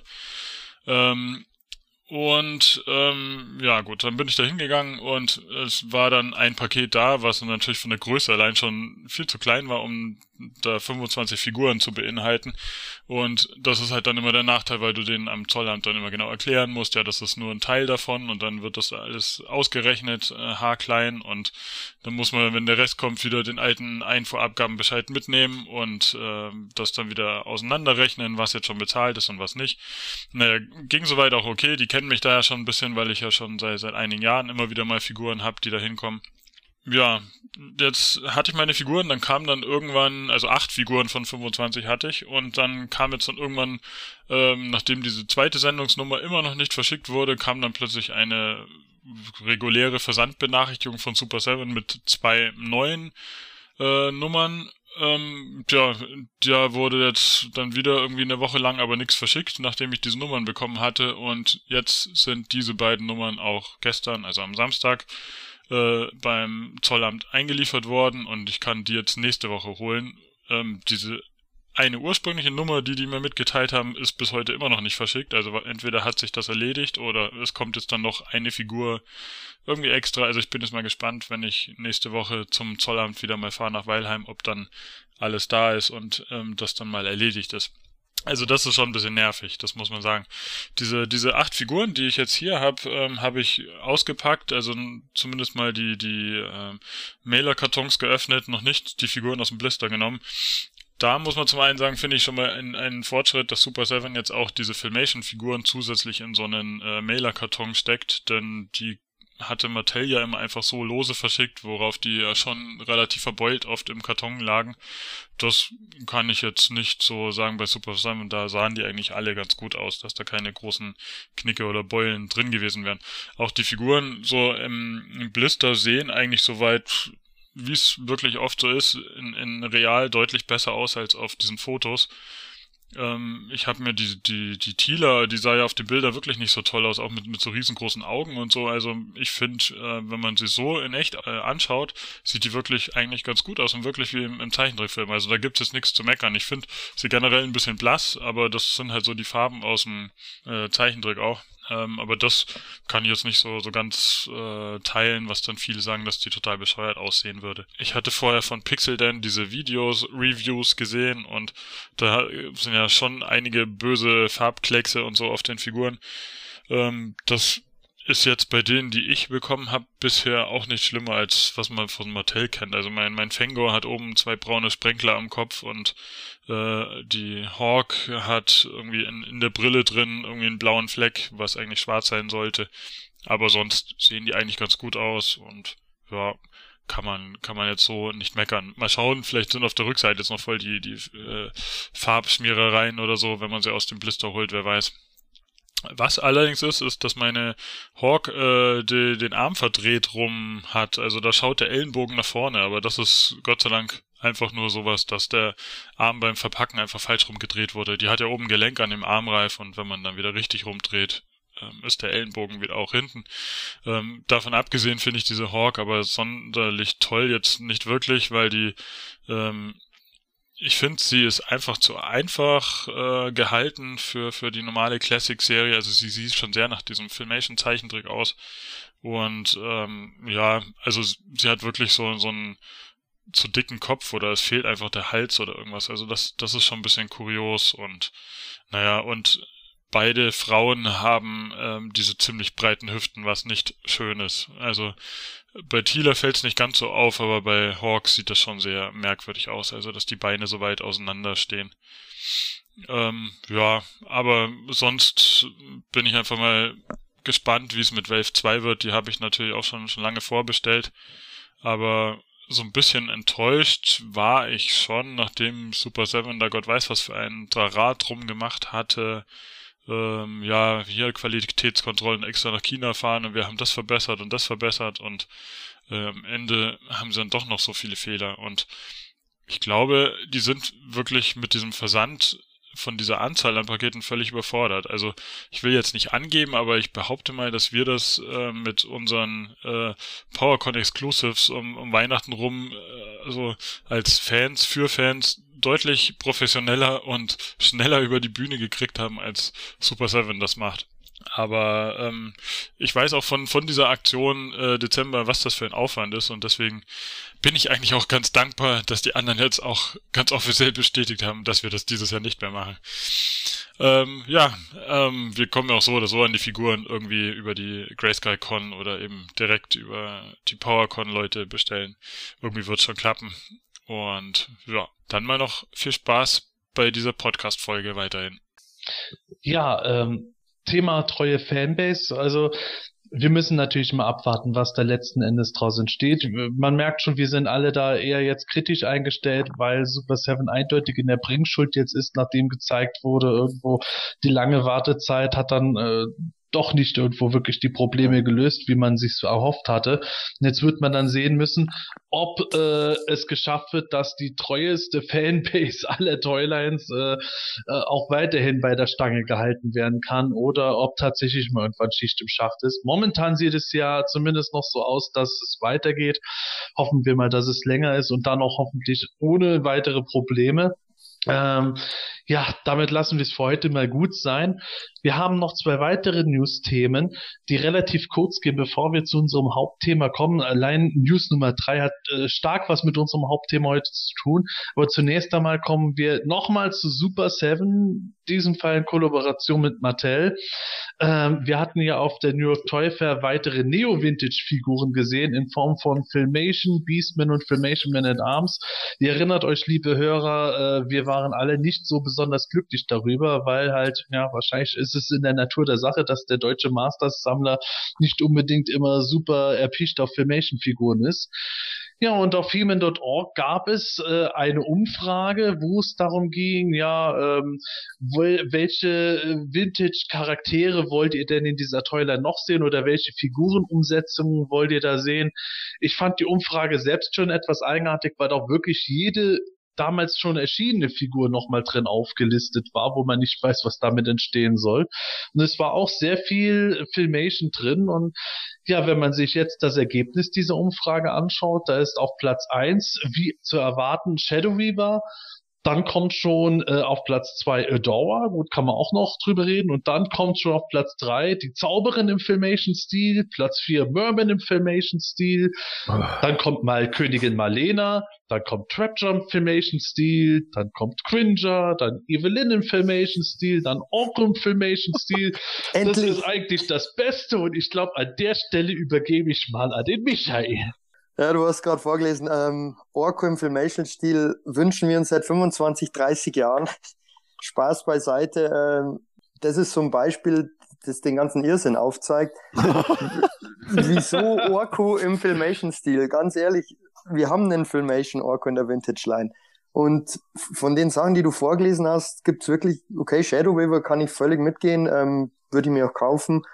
Dann ähm, unter Umständen Adora und Queen Marlena und auf Platz 13 war ja noch Keldor, die ich ganz okay finde. Die ganzen anderen Varianten brauche ich nicht als Filmation-Variante. Wir gehen da, wir gehen da eindeutig Figuren ab, wie, wie Minicomic-Charaktere wie Geldor, Loda, die Ja. Masken Macht, der, die Masken der Mhm. Machtdämonen, dann so Sachen wie die Skelkens oder Goatman, irgendwelche Konzeptcharaktere, das wäre, da wäre so viel Interessantes drin, auch im Filmation-Bereich, auch meinetwegen, und wenn es ein King Helios ist, die, diese durchsichtige Figur oder die rote, ähm, ist immer noch zehnmal spannender wie ein Filmation-Orko. Das ist doch nicht Orko. Ah, Ja, Man at Arms im Filmation-Stil und Fisto im Filmation-Stil und Filmation im Filmation-Stil. Alter, was Meine Güte nochmal, ey, was stimmt denn mit den Amis nur nicht? Es ist so langweilig. Wir sehen nur noch dieselben Charaktere. Es ist so boring. Klar, eine Shadow Weaver geschenkt, meinetwegen. Ja, das, das ist eine Sache, die wollen Fans seit Jahren und das ist auch vollkommen in Ordnung. Und meinetwegen auch noch eine Adora, weil die passt irgendwie zu Princess of Power und die kann meinetwegen sogar auf Princess of Power Karte rauskommen. Mir scheißegal.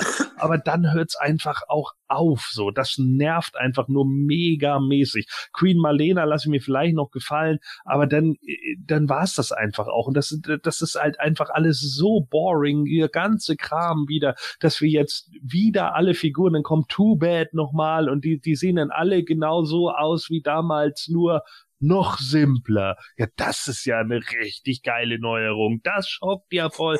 Wie will ich denn alle an der Wand hängen haben, so nebeneinander? Guck mal, guck mal hier, guckt euch mal meine Wand an. Hier ist Too Bad und hier ist Too Bad nochmal in Kacke. Ist das nicht cool? Ja, das ist ja krass, ja. Warum hast du den denn nochmal genommen? Der sieht ja aus wie ein Jugo-Bootleg. Ja, ich hatte mir gedacht, ich wollte den auch nochmal in richtig Scheiße haben. Eieiei. Ja, es gibt Ich bin- so ich bin tatsächlich- viele. Ich bin tatsächlich bei manchen Sachen ja auch noch irgendwo zu begeistern, wenn ich dann mir irgendwo denke, ja, wenn jetzt der Filmation Tanglächer als Vintage-Figur käme, der würde bestimmt noch ganz cool aussehen können. Besser sogar noch als diese äh, Club Grayskull-Figur. Aber ja, ein Filmation Whiplash oder äh, gerade das Paradebeispiel Filmation Prince Adam, Filmation Orko. Bitte, also, ma. The fuck. Ich, ich habe das auf PE schon gepostet. Ich würde mir das eingehen lassen, wenn wir jetzt acht Figuren kriegen und innerhalb von diesen acht Figuren sind zwei Filmation-Varianten dabei und dann noch eine Green Marlena und eine Shadow Weaver und der Rest sind dann Konzeptfiguren oder 88er-Figuren oder sowas. Oder ein Alcala Merman oder sowas. Es gibt so viele Möglichkeiten, aber Stand jetzt wissen wir von acht Figuren und davon sind nur zwei Figuren nicht Filmation-Varianten das, das geht mir dann einfach nicht rein. Und ich, ich wünsche dieser Toyline wirklich allen Erfolg, den sie nur irgendwie haben kann und dass jeder Fan irgendwo überglücklich damit ist, der schon immer irgendwo seine Filmation Masters in Vintage wollte, aber das macht für mich nicht den Reiz einer solchen Toyline aus. Und es tut mir Überhaupt leid, dass diese He-Man.org Umfrage höchstwahrscheinlich dann, ähnlich wie die Moto Classics Umfragen, auch noch wegweisend für Super 7 sein werden. Ja, und vor allen Dingen das Geile ist noch echt, wir, gerade du und ich, Sepp, wir haben uns jetzt gerade irgendwie so darüber gefreut, dass die Ja. Vintage-Line, wir haben da ja nun wirklich zwei Jahre drüber gequatscht, dass man das mal weiterführen könnte und so weiter und so fort. Und dann fangen sie richtig an mit, mit Hero und, und mit Eldor und man denkt sich so, ja, Mann, richtig cool. Jetzt könnte da wirklich was draus werden und jetzt gehen sie in die Richtung, Alter. Ernsthaft. Das kann doch alles nicht mehr wahr sein. Da können sie genauso gut fast schon wieder Commemoratives rausbringen. Ja, es ist fast schon, als wäre Mattel wieder selbst am Ruder. Obwohl Mattel ist ja auch involviert, aber ja, also in dem Fall haben ja die Fans wirklich abgestimmt und ach, ich weiß nicht, ich habe irgendwie die Verbindung dazu verloren. Es ist vielleicht wirklich eine Nationalitätensache. Es ist einfach Tatsache, hier in Deutschland hat der Filmation Cartoon bei weitem nicht den Stellenwert wie in den USA, wobei ich auch da nicht glaube, dass jetzt da so viele dauerhaft nur auf diese Filmation Varianten anspringen würden hoffen wir wohl am besten mal, dass äh, das nicht ganz so überlastig äh, weitergehen wird, wie es bisher den Eindruck macht. Toi, toi, toi. Sie hätten sie ja auch trennen können. Dann macht man halt wie bei, wie bei den anderen Umfragen eine Umfrage für Filmation, was ist da am beliebtesten, und dann eben dieser andere Bereich mit Mini-Comic-Charaktere, Konzeptcharaktere. Ja, das war ja das Ding, das wollten sie nicht machen, weil man dann nicht sehen würde, was insgesamt irgendwo am besten abschneidet. Und nur in einer solchen gesammelten Umfrage hätte man sehen können, dass Filmation halt dann doch äh, insgesamt das populärste von den Bereichen sei. Naja. Okay. Da können wir noch lange drüber lamentieren, es hilft einfach nichts. Gesetzt. Hoffen wir, dass Super Seven nicht ganz so sklavisch sich an diese Dinge halten wird. Ja, Heute haben wir nicht so wirklich viele positive Nachrichten und leider ist das Ähnliche auch bei der dritten Nachricht. Und das ist jetzt ganz im Ernst halt leider eine wirklich sehr traurige Neuigkeit gewesen, denn Christian Rode ist gestorben.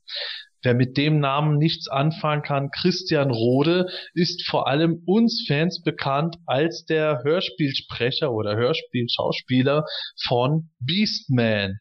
Er hatte die Elektronenpeitsche, er hatte Angst vor Spinnen, er war dumm, er hat's vergessen und Christian Roder hat zumindest für mich dem Charakter Beastman dermaßen ein Leben eingehaucht, dass ich bis heute eigentlich mit den deutlich passenderen monströsen Stimmen nicht so wirklich warm werde.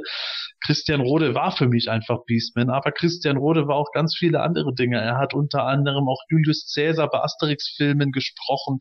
Er hat natürlich auch als Schauspieler gearbeitet. Er ähm, war vor allem auch auch zum Beispiel in den Star Trek Filmen äh, als äh, wie wie hieß der Schauspieler noch DeForest Kelly oder so? Ja. Genau, als Pille irgendwo unterwegs. Äh, er hat auch Christopher Lee synchronisiert gehabt. Und also es gibt da ganz viele, viele Beispiele für das, was er alles gemacht hat. Unzähligen Hörspielen und Filmen und Serien war er zu hören oder auch gar zu sehen.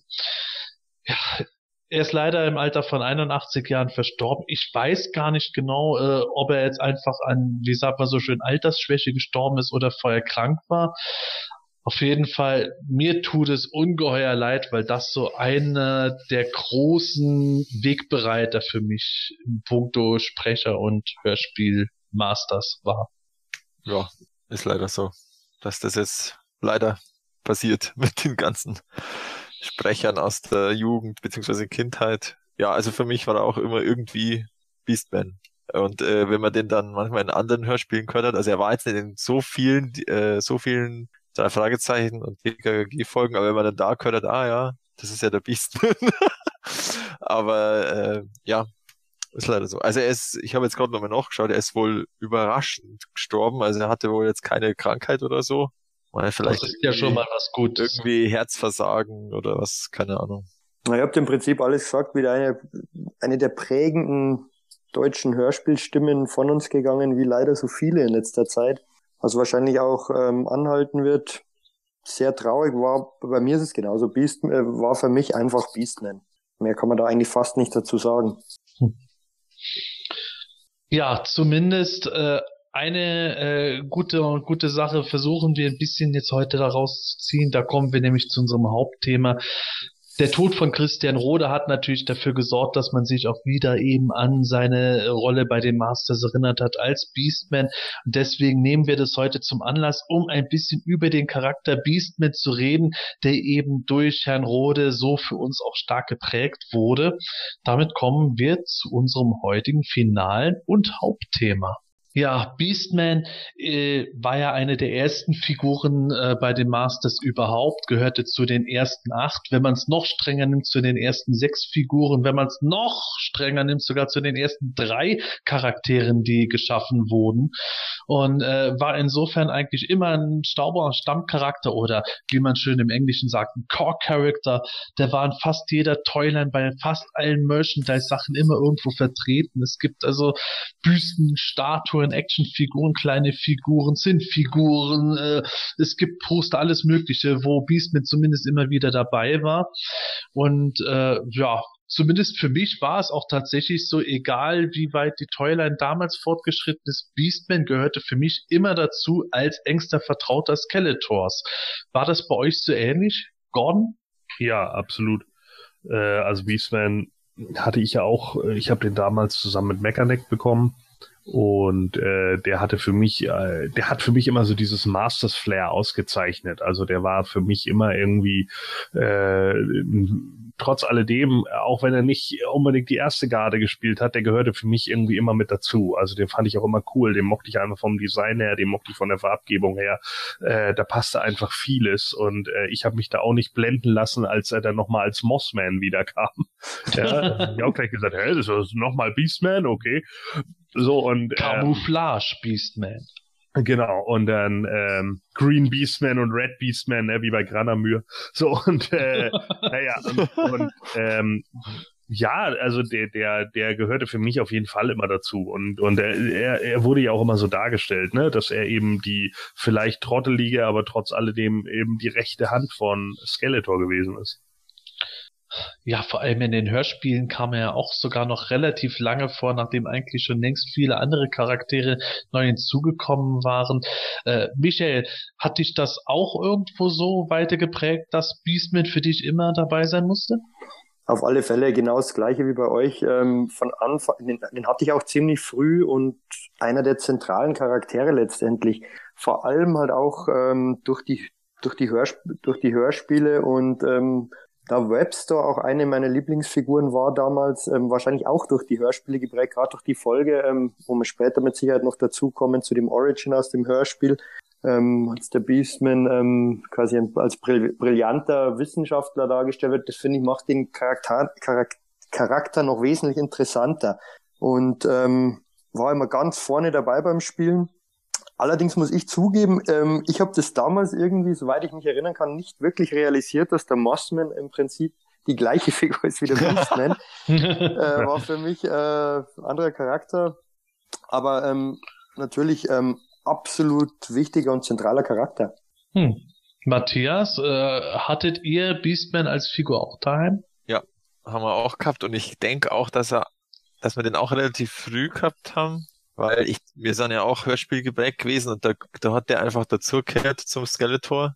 Und ich glaube auch, dass der Haltesteg von der Peitsche wahrscheinlich keine Woche durchgehalten hat, weil ich kann mich nur erinnern, dass der immer ein Pflaster drum gepappt war. Ich weiß auch nicht, warum das unsere Lösung war, um das zu reparieren. Auf alle Fälle war das so. Ohne Pflaster hat die nicht gehalten. Und ähm, ja, also ja, bei uns auch ein, ein Charakter, den man immer dabei haben äh, musste, äh, weil er ja irgendwie wirklich ein so ein Anhängsel war, jetzt ein blödes Wort, aber er, er hat einfach so ein Skeletor dazugehört. Ähm, und ja, ist ja auch schon im ersten Hörspiel bei Sternstaub äh, immer dabei, wenn der Skeletor irgendwas macht, wenn man es genau nimmt. Äh, und ist da ja auch ziemlich ja, der ist da auch cool dargestellt im ersten, da mit seiner Elektronenpeitsche und den Geistervögeln, die er da steuert und so. Also das ist schon, ist schon cool. Also da ist einfach, der Hörspiel Beastman ist mein, das ist der Beastman. Ja, bevor wir zum Hörspiel Origin kommen, äh, das Thema der Peitsche war jetzt gerade für mich ein äh, schöner Aufmacher. Ich fand Beastman als, als Actionfigur, oder ich finde ihn heute eigentlich immer noch optisch total super gelungen. Gerade irgendwo dieses orange Fell, was er sehr spät erst in seiner Entstehung gekriegt hat, äh, zusammen mit der roten Rüstung und das bisschen blauen äh, der Rüstung noch dran. Und dann kommt die Peitsche, die ja eigentlich gar nicht äh, für Masters gemacht war, sondern ursprünglich bei einer Big Jim Toy Beastman-Toylern dabei waren, deren Griff halt offenkundig zu groß für Beastmans Hand war. Da würde mich mal interessieren, wie habt ihr die Peitsche immer an der Hand befestigt? Bei mir war es eher, dass dieser äh, Handbügel, äh, dass der der eigentliche Griff war und nicht der dicke Griff selbst. Habt ihr das auch so gemacht? Ja, es ging, es ging ja faktisch nicht anders letztendlich. Irgendwie an diesem dünnen Griff ähm, habe ich gefragt, was das soll, dass dieser dicke Griff da ist. Jetzt im Nachhinein, wenn man weiß, dass das halt für eine 12-Inch-Figur ursprünglich gedacht ist, ist es irgendwo klar, dass es nicht funktioniert und nicht funktionieren kann. Aber ähm, ich, soweit ich mich erinnern kann, noch ging das eigentlich ganz gut mit diesem, mit diesem Haltebügel. Ist auch, glaube ich, bei mir nicht abgebrochen, soweit ich mich erinnern kann. Es hätte ja auch sein können, dass jemand von euch jetzt ähm, die Peitsche einfach an die offene Hand gemacht hätte. Oder Gordon, kamst du mal auf die Idee? Äh, ja, aber das wirkte halt einfach nicht. Ne? Also ich habe auch immer den, den, äh, ja, den kleinen Big Jim Riemen dann ihm in die in die Faust gegeben. Ich glaube aber bei mir ist der auch irgendwann später. Nee, die ist verloren gegangen, die Peitsche. Genau, die war irgendwann weg. Ne, verloren ist ja noch schlimmer als äh, bei mir. Da ist irgendwann der Bügel gerissen und äh, die Schnur ist zerfranst und war dann irgendwie nur noch gefühlte eineinhalb Zentimeter lang. Ja, ich hatte so damals so eine riesen Sandkiste und da konnte man dann so geile, äh, geile Bahnen bauen und dann hat man die da reingestellt und dann irgendwann kam man mit dem Gartenschlauch und dann sind die alle nass geworden und dann, ja, ja. habe ich irgendwie drei Jahre später habe ich plötzlich einen halben Cobra Khan wiedergefunden. Super. Einen halben Cobra Khan, immerhin etwas. Habe ich ja. jetzt übrigens erwähnt, dass äh, mein Cousin, der jetzt ja vor drei Jahren wieder hier auf die Insel gezogen ist, der hat dann bei seinem Haus umgegraben und hat dann irgendwie vorne, wo, wo äh, vorher so ein kleines Blumenbeet war, das hat er alles mal ausgegraben und umgebuddelt. Und was findet er? Den Kopf von Dragon Blaster Skeletor vom Drachen. okay. musste ich leider lachen. Oh, Wahnsinn. Super. Ja, ähm, was mir bei der Beastman-Figur auch früher aufgefallen ist, abgesehen davon, dass halt die Farbe am Gesicht leicht abschmögeln konnte, was äh, den Spaß an der Figur für mich trotzdem keinen Abbruch getan hat. Äh, bei mir sind diese äh, Armpolster auch ziemlich schnell kaputt gegangen. Nicht, dass irgendwo die Polster selber von den Riemen abgefallen ist, sondern die Halterung der Riemen sind kaputt gegangen. Und ich weiß noch, dass Beastman für mich deswegen in der Kindheit vor allem immer ohne die Schulterpolster rumgerannt ist und erst gegen Starter 2000 2000X-Toylern habe ich mir einen neuen Vintage Beastman dann besorgt gehabt äh, und äh, habe mich da erst quasi wieder dran gewöhnen müssen, dass er diese extra Rüstungsteile hatte. Wie war das bei euch? Ich weiß gar nicht, ob ich die, ich glaube, die haben wir auch relativ schnell verloren tatsächlich, diese Schulterdinge. Weiß ich gar nicht mehr. Boah, euch ist alles immer schnell verloren gegangen. Ja, das mein, wir haben da auch sehr aktiv damit gespult tatsächlich. Ähm, die, also ich komme mich da erinnern, dass die auch relativ, da diese Halte Riemen da, das war ja auch bloß mit so einem kleinen Plastiküberschuss dann so festgehalten. Mhm. Ähm, ich denke schon, dass wir die relativ schnell verloren gehabt haben. War, war bei mir ähnlich, beim, beim Beastman ja. auch relativ schnell abbrauchen, genauso wie beim Man at Arms und Hordak. Ja, oh Gott. Das war... Immer mit diesen kleinen Haltebügeln. Ja, ja. Wenn man mit denen wirklich spielt, äh, haben die einfach nicht wirklich lange gehalten. Also bei mir zumindest. Ja, schade. Gordon, hat es wenigstens bei dir mal irgendwie gehalten? Äh, was jetzt genau?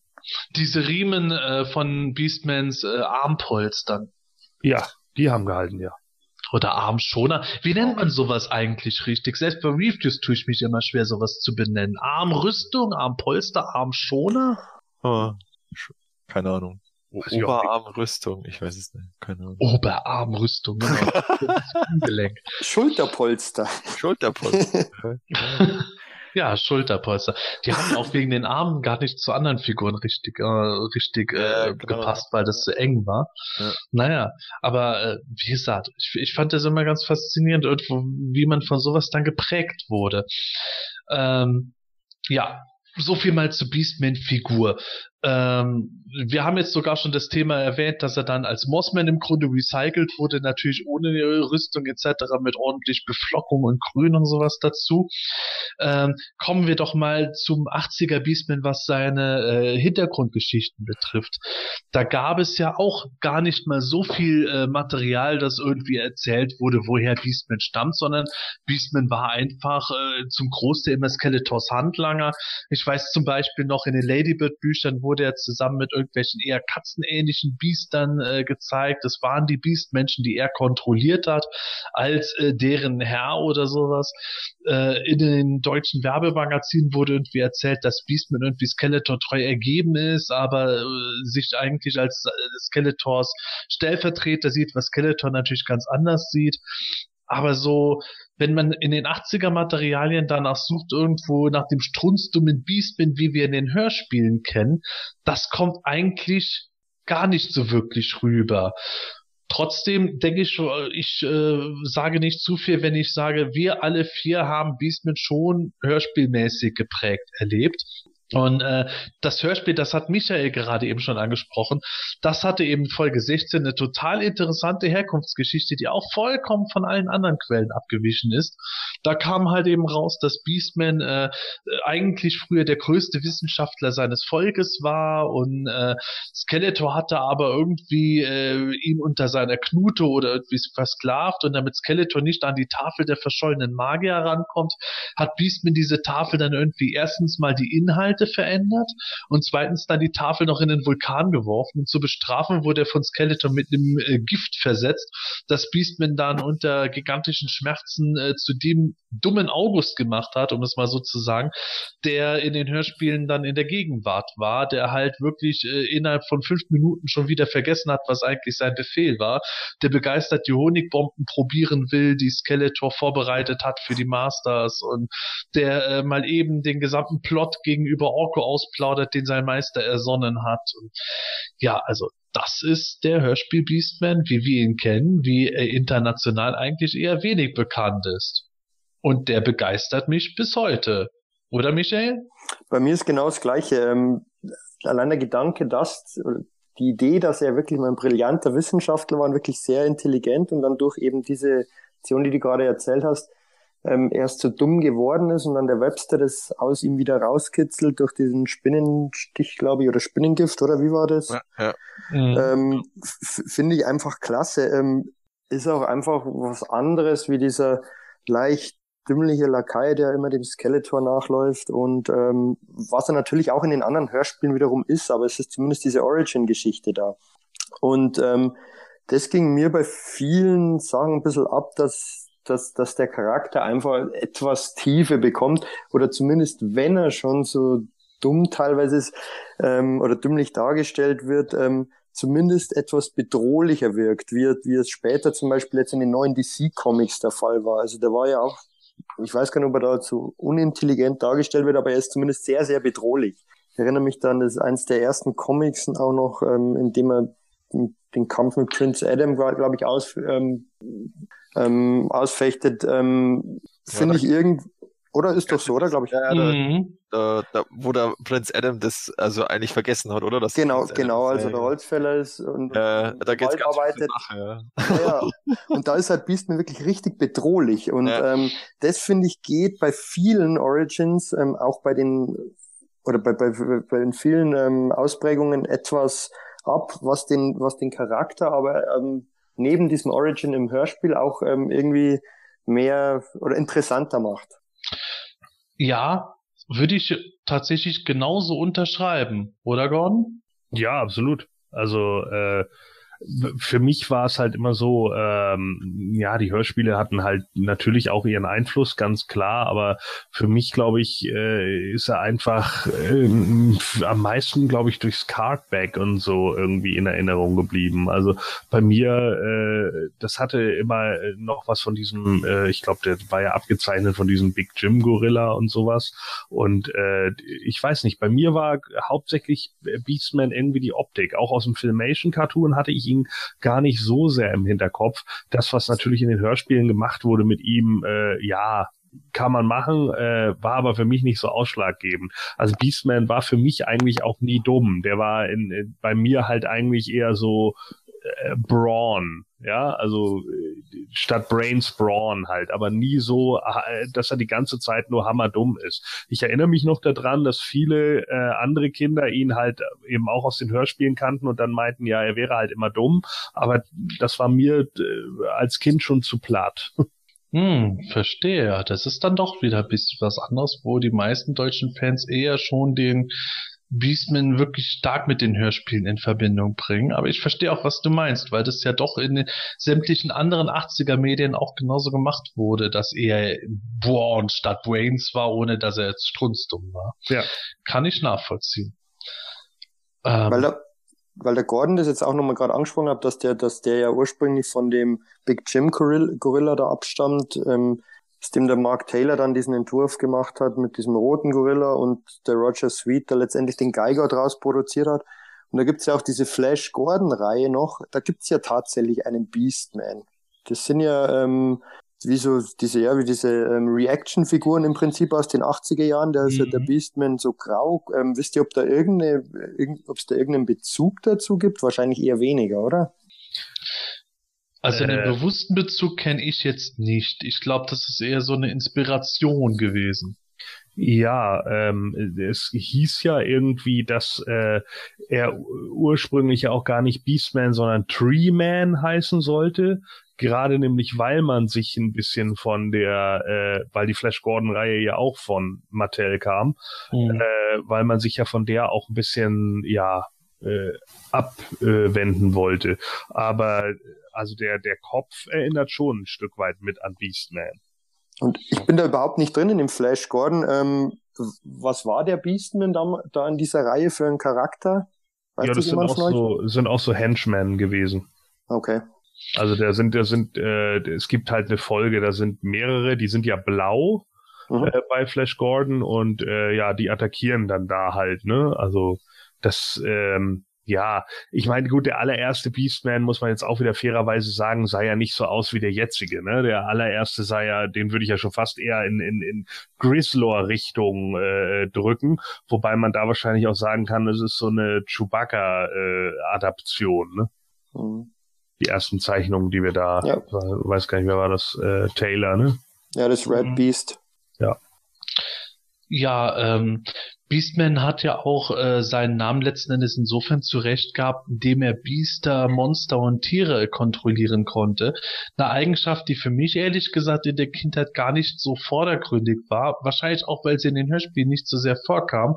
In anderen Medien äh, zwar schon, aber auch da äh, fand ich irgendwo für mich nicht so prägnant. Erst mit dem 2000X Cartoon fand ich, wurde das mal äh, ein bisschen stärker ausgeschöpft, mhm. äh, indem er zum Beispiel Many Faces äh, kontrollieren konnte, als Many Faces seine äh, Monsterpersönlichkeit äh, vorne, vordergründig hatte, was ich sehr cool fand.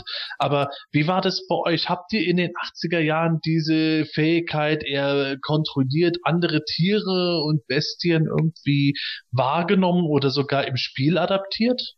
Also ich nicht, äh, bin ich ganz ehrlich. Ähm, das war für mich äh, nicht, nicht ansatzweise irgendwie im Fokus. Deswegen fand ich es beim 2000X Cartoon auch so cool, weil er da immer so unglaublich riesige Drachen oder Würmer oder hast du nicht gesehen, irgendwie, ja, beschworen hat im Endeffekt, ja, oder be, äh, benutzt hat, um He-Man zu attackieren. Und das fand ich, gab ihm auch einen ganz anderen Reiz also wo ich einfach gedacht habe, jo, damit wird er auch noch ein viel ernstzunehmender, äh, ernstzunehmenderer Gegner.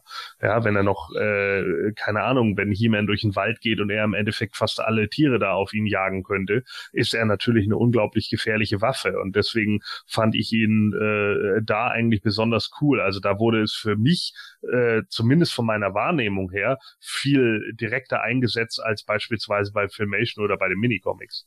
Bei mir ist genau gleich. Ähm, habe ich als Kind, soweit ich mich zumindest erinnern kann, nie irgendwie ähm, beim Spielen eingesetzt, dass der irgendwelche Tiere kontrollieren konnte.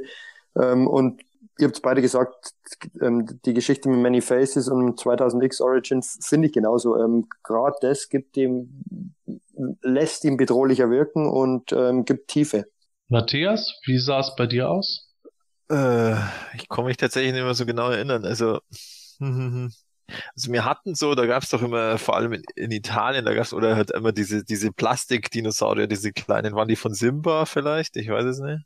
Äh, hm. Die waren, damit man, die waren so in der Größe, dass man die Masse auf die Universe auch draufsetzen kann. Und ich glaube fast, dass wir das auch manchmal gespult haben, dass er, dass er die so kontrolliert hat. Aber ich bin mir nicht mehr ganz sicher. Welche Dinosaurier meinst ja, du? Ja, so, äh, so, so, so ein Kragen, oder so eine Kragenechse war das. Ja, den hatte ich auch. Ach so, ja, nee, die sind, äh, ist das nicht Imperial gewesen? Boah, also ich habe keine Ahnung, ich weiß nicht mehr, auf alle Fälle. Ja, ich weiß aber, wen, wen du meinst, der Ja. hat so ein offenes Maul, ne? Ja, genau, genau. Ja. Aber ich glaube auch, dass es Imperial eher war. Ja, das Okay. müssten, müssten die Imperial ähm, äh, Monsters and Dinosaurs gewesen sein, weil da war auch der dreiköpfige Drache von. Ja, ja, ja, genau, stimmt, aus dem Bereich war das, ja, genau. Stimmt. Ja, ich meine, die habe ich auch immer benutzt, so ist nicht, ne? Ja. Also die, die gehörten bei mir auch dazu, aber das war dann halt so, auf den konnte halt jeder reiten, nicht nur Beast. Ja, ja, stimmt schon. Ja. Ja, also tatsächlich war das, glaube ich, nicht, nicht so immer wieder genutzt. Also bei uns war der eigentlich eher so, ja, eben der, der Handlanger vom Skeletor und vor allem also die Peitsche, die haben mir, das war einfach diese Elektrodenpeitsche, das war, das war cool. Oh, das ist auch so ein Name, der mich total äh, geprägt hat. Das war eigentlich eine ganz normale Peitsche, genau. die, dann, die dann von Hage Francis zur Elektronenpeitsche gemacht wurde. Ah, ich glaube, damals im Talkback zu Sternenstaub im Podcast in einer der ersten Folgen haben wir doch gesagt, es macht eigentlich keinen Sinn, aber es klingt cool. Es Und ist das Wahnsinn. ist heute Ja. so. Super geiler Name. Genau. Das ist ja auch so, und eh, oder weil da, da sagt doch dann der He-Man, Ich Ich habe hab die Zauberkraft und bies mir ganz gut. Und ich die Elektronenpeitsche. ja, und dann so, ja, okay, alles klar, der ist eigentlich viel cool. oh. Awesome. Ja, ähm, wir, wir sind jetzt schon teilweise äh, in andere Territorien wie 2000X und äh, die neuen DC Comics übergetreten. Ich hätte aber noch was Vintage-mäßiges, wenn wir äh, gerade über Origins noch reden. Ähm, ein Origin, das im Grunde damals so gut wie gar keine und zumindest in Deutschland nicht bekannt war. In den USA ist es in teilweise ganz kruden Büchern noch erschienen, aber letzten Endes ist es eigentlich nie was äh, offiziell bestätigtes gewesen oder so gedacht gewesen. Nämlich da Michael Hawthorne, als er die äh, Bibel für den Filmation-Zeichentrick geschrieben hat, der hatte die na, in Anführungszeichen grandiose, sprich aus meiner Sicht beschissene Idee, ähm, dass äh, Evelyn, Treeclops und Beastman ursprünglich drei weitere Astronauten waren, die zusammen mit Marlena in dem Raumschiff nach Eternia kamen. Und durch irgendwie die Strahlung um den Planeten herum oder so sind die drei dann verwandelt worden. Fantastic Four. und Beastman war ursprünglich der Astronaut namens Biff Beastman. Und die Idee war dahinter, dass die Charakteristika der Charaktere ähm, dafür sorgen, wie sie sich verwandeln. Also der Biff Beastman war schon immer irgendwie so ein grobschlächtiger Klotz, der dadurch eben natürlich zu einem wilden Biest werden musste. Ja, weil er ja auch Biff Beastman heißt. Ja, Voll ja. super. Triclops hat den Mädels immer gerne hinterher spioniert und deswegen, ach nee. Oh, soll ich dir den Namen noch sagen? Oh ja. Der, der, der hieß ursprünglich Dr. T.E. Scope. Wie Telescope, Oh. also Teleskop. Ist das Gott. toll? Nicht wirklich. Und Evelyn hieß Evelyn oder was? Evelyn Powers. Oh, ist das schlecht. Ja, ja. In der, in, in der Classics-Biografie hieß der dann Real Name Biff Beastman? Nein, nein, da hat er doch. Nee, nee, da hieß er ja äh, Rakil Rakas. Stimmt, Ja, stimmt, genau. stimmt, Gut, stimmt. ist, ist für sich irgendwie auch nicht besser gewesen. Da wäre Biff Beastman noch besser gewesen. Bis Ja. er, die, bis er seine weiß nicht, das große ist so die Wahl zwischen Pest und Cholera. Aber Rakas, bis er seine große Liebe geheiratet hat und da hieß er dann Rakil Obmonic. Oh. Also das Aber- hättest du jetzt fürs Outro aufheben. Wo wir wieder Aber- bei Alf sind. Ne? aber ich finde, bei Biff, bei Biff, da kann man ja schon wieder auch zurück und die Zukunft äh, mit einbauen. Ja, aber wirklich. Ja. Also das ist ja. Dann kommt Lubik Tannen. ja, ja, und, und wenn, und wenn, und wenn He-Man dann da steht und sagt, nee, ich kämpfe nicht gegen die Beastman, dann steht Beastman da, du feige Sau. Ja. ja. Was sagt ihr Oh. denn eigentlich zu den Prototypen, äh, zu den Lords of Power Prototypen, die letztes Jahr noch rausgekommen sind? Ah, stimmt, ja, genau. Äh, da hatten wir ja auch diesen Beastman, der ja da das Logo noch auf dem Gürtel hatte, die, die Figur, also die dann auch mehr so diesen Gorilla-Stance hatte noch. Den würde ich nur zehnmal lieber wollen in dieser Neo-Vintage-Line als, als diesen, den 50. Filmation Beastman jetzt. Das, Das ist- sowieso. Weil das hätte halt nur wirklich irgendwie der erste Beastman-Prototyp, das war eh sensationell, wie das vor nicht allzu langer Zeit mal aufgetaucht ist. Und der geht ja wirklich von, von, der, von der Haltung her wirklich in Richtung dieses Gorillas noch viel mehr. Ähm, aber der wäre richtig cool. Der wäre richtig cool. So, jetzt gucke ich mir das Bild auch gerade an. Ach ja, genau. Genau, das ist der, dessen Design ja noch stark auf diesem Red Ja. Beast, das auf dem äh, Gorilla-Körper da basierte. Genau. Ja, also ich bin dabei. Ich, ich finde die irgendwie, die, die haben ein total geiles Flair, die, die fünf Prototypen. Ich finde auch den Merman super cool. Ja. Und nicht, genau, da, nicht, dass ich den äh, finalen Skeletor oder den finalen Beastman äh, äh, jederzeit austauschen würde, aber gerade aus heutiger Sicht wäre das schon geil, solche Figuren jetzt zu sehen in der Toyline. Ja. definitiv auch der, der Merman sieht ja echt aus wie ähm, vom, vom, vom, vom Cardback, also echt genial.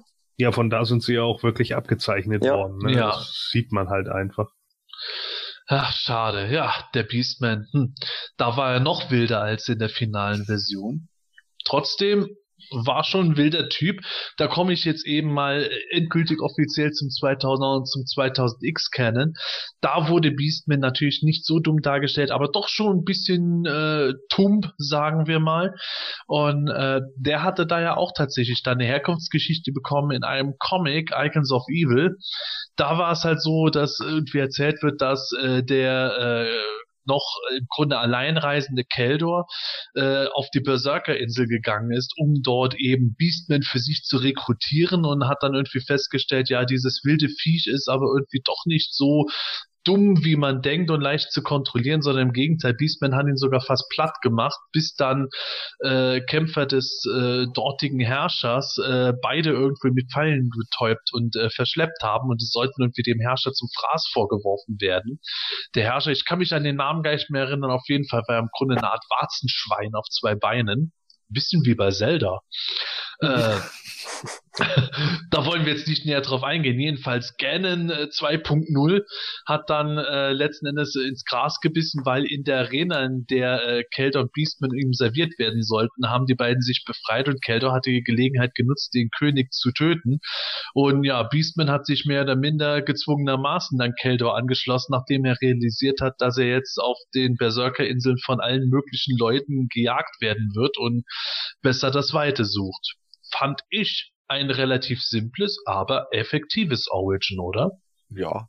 Also, ich komme mich tatsächlich jetzt dann immer, also du hast es gut erzählt, aber ich habe es jetzt auch nicht mehr so vor Augen und auch nicht mehr so im Kopf, weil ich das schon sehr lange nicht mehr äh, gelesen habe.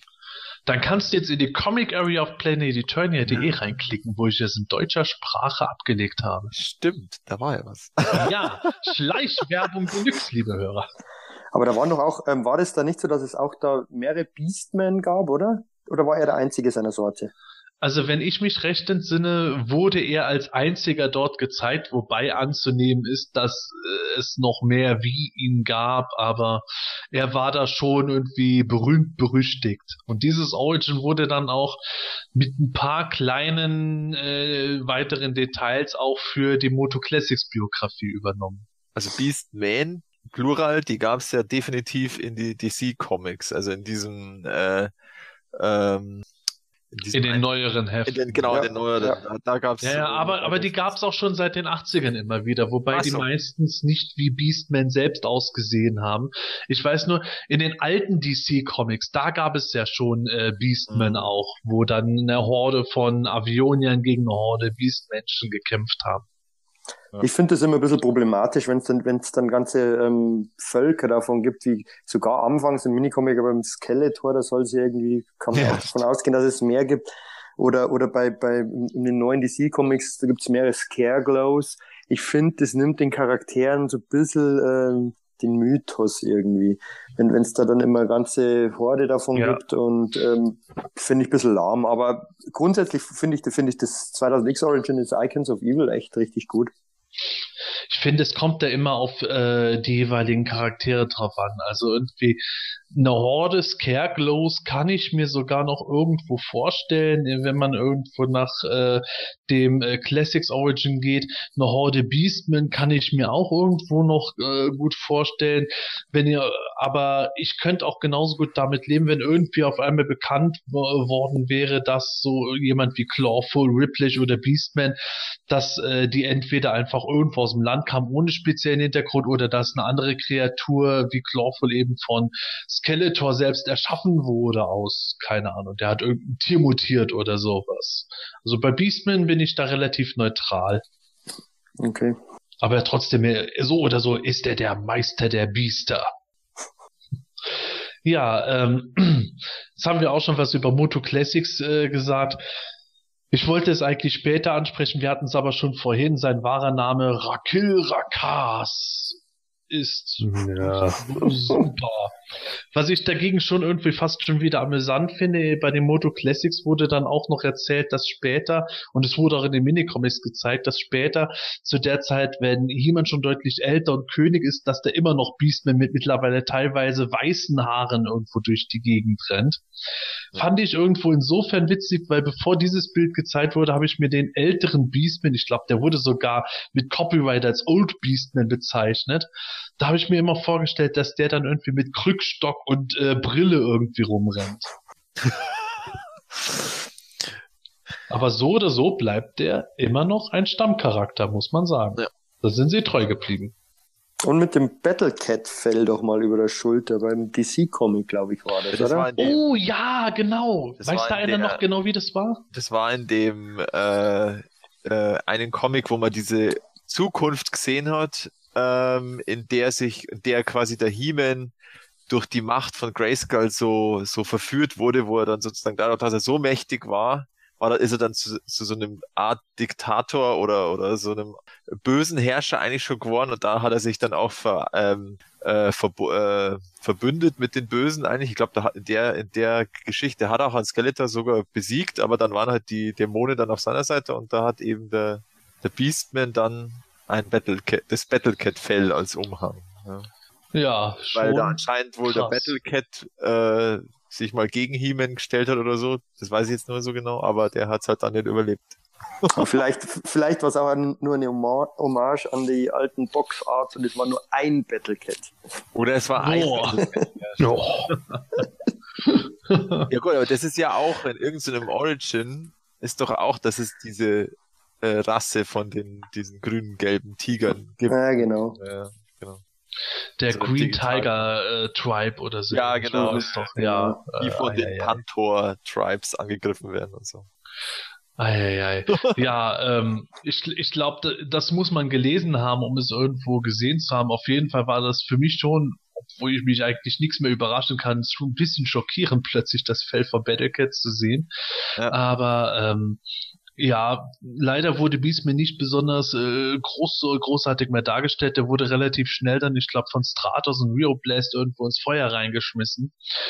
Ja, das passiert, wenn du ein Haustier als Fell trägst. Was ich aber, äh, bevor wir so langsam mal zum Ende kommen, noch gerne ansprechen wollte, war, dass Beastman ja als einer der wenigen äh, Originalschurken sogar im 87er Kinofilm zu sehen war. In der deutschen Synchro bezeichnet als das wilde Biest. Äh, Im ersten Moment sah der für mich immer eher nach Grizzler als nach Beastman aus, aber es war Beastman. Gordon, was hast du von seiner Filmdarstellung damals gehalten?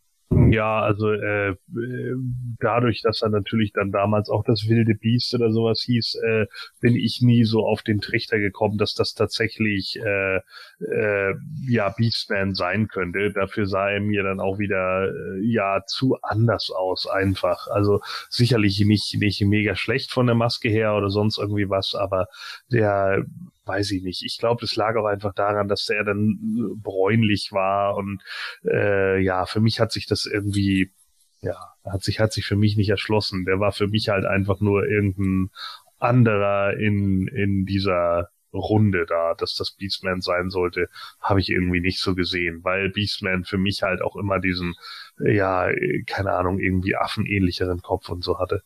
Verstehe ich irgendwie auch nicht ganz, wieso da eigentlich so weit vom ähm, Originaldesign abgeweicht wurde. Ich meine, dass man nicht knallorange macht, okay, vielleicht Ja. sah das, vielleicht haben sie es mal ausprobiert, keine Ahnung, ob sah dann albern aus, aber ein bisschen näher am Originaldesign hätte man aus meiner Sicht schon bleiben können, weil halt einfach der Wiedererkennungswert bei gleich null war. Und ich meine, die, die, die, die Screentime war ja auch dementsprechend kurz. Ich weiß gar nicht, wie lange der da vorgekommen ist. Also wirklich sehr, sehr kurz, glaube ich. Ja, also er kam ja zumindest insofern vor, dass er irgendwo, ich glaube, den Hausmeister irgendwie in der Schule halb platt gemacht hat. und ähm, hat ansonsten auch keine Sprechrolle gehabt. Gut, vielleicht konnte der Darsteller unter der Maske ohnehin nichts sagen und hätte dann noch mehr Geld gekostet. Man weiß es ja nicht bei dieser Produktion, wo es um jeden Cent ging, der gespart werden musste. Aber es war schon nicht irgendwie so der Beastman, wie man äh, ihn erwartet hätte. Da hätten sie ihm mal die Elektronenpeitsche vom Blade gegeben. Hätte jeder gesagt, ja logisch. oh ja. Das ist, genau, so, äh, so He-Man ist in Ketten in, in Castle Grayskull gefangen und dann so, du wirst niemals gewinnen, Skeletor, ich habe immer noch die Macht von Grayskull und Beastman, und ich die Elektronenpeitsche. Flatsch, flatsch. ah, das wäre cool gewesen. Schade. Ja. Ja, also für mich war der Film Beastman leider eher äh, etwas ernüchternd. Enttäuschend würde ich nicht sagen, aber doch ein bisschen ernüchternd. Äh, Michael, hast du irgendeine spezielle Erinnerung, äh, wie du das im Film damals erlebt hast? Wie gesagt, ähm, auch enttäuschend eher grundsätzlich, ja, weil, weil, weil einfach so wenig Charaktere dabei waren, die man kannte, beziehungsweise stark oder einfach nicht so aussahen wie die Toys letztendlich. Ähm, hat wirklich keinen großen bleibenden Eindruck hinterlassen mir bei, bei mir der Beastman. Also eher ähm, ja nichtssagend. Ja, nichtssagend, leider ein bisschen schade, aber hat trotzdem ja, hat trotzdem nicht davon abgelenkt, dass Beastman eben einer der Hauptcharaktere nicht nur bei äh, Skeletors Dämonen, sondern bei den Masters generell war. Und ja, jetzt haben wir auch schon äh, eine Mega Constructs Figur von Beastman sogar. Äh, ich weiß es gar nicht mehr genau, Matthias. Die Figur ist jetzt zusammen mit Tila schon erschienen, oder? Ja, in den USA schon, ja. Das war dieses in der Series 2 von den Mega Construct Heroes ob die jetzt wirklich bei uns mehr offiziell kämen, keine Ahnung. Äh, aber ja, der ist schon erschienen und kann man sich ja auch wohl relativ günstig über diverse Importwege auch hier zu legen. Also irgendwelche Händler, die das über Ebay oder Amazon oder was auch immer anbieten. Das ist mhm. eigentlich nicht so die Herausforderung. Also sind ja dann ein bisschen sind wahrscheinlich nicht ganz so günstig, wie sie wären im Laden, aber. Naja, aber hält, immerhin. Hält sich oder, man, oder man holt äh, die äh, Pop-Action-Vinyl-Figur. Genau. Stimmt. Also oder die äh, Loyal Subject äh, genau. Vinyl-Figur. Da gibt ja auch, glaube ich, auch nur fünf oder sechs Varianten von. ja, also hier der Beastman Everywhere, kann man schon sagen. Ja, ähm, damit würde ich sagen, äh, beschließen wir dieses Thema auch. Ich glaube, wir stimmen alle damit überein, dass Beastman äh, schon eine äh, ganz coole Sau ist und irgendwo zu den Masters of the Universe dazugehört, wie auch das Zauberschwert oder die Macht von Grayskull um es nochmal zu sagen, für mich wurde Beastman eben vor allem durch Christian Rode äh, geprägt. Insofern hat mich Christian Rodes Tod äh, persönlich getroffen.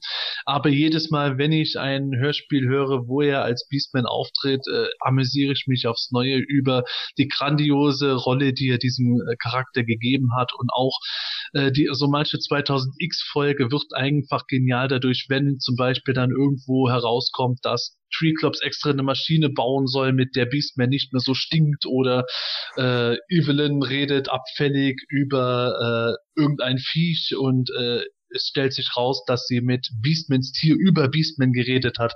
Immer wieder grandiose Situationen, die aus meiner Sicht den Charakter einfach unerlässlich für die Masters machen. Also ich wollte jetzt anders sagen, dass ich habe sogar ist schon noch so in Erinnerung, als dann in den Hörspielen plötzlich der Sprecher gewechselt hat. Auf, ich habe jetzt den Namen nicht im Kopf, wer dann ihn gesprochen hat.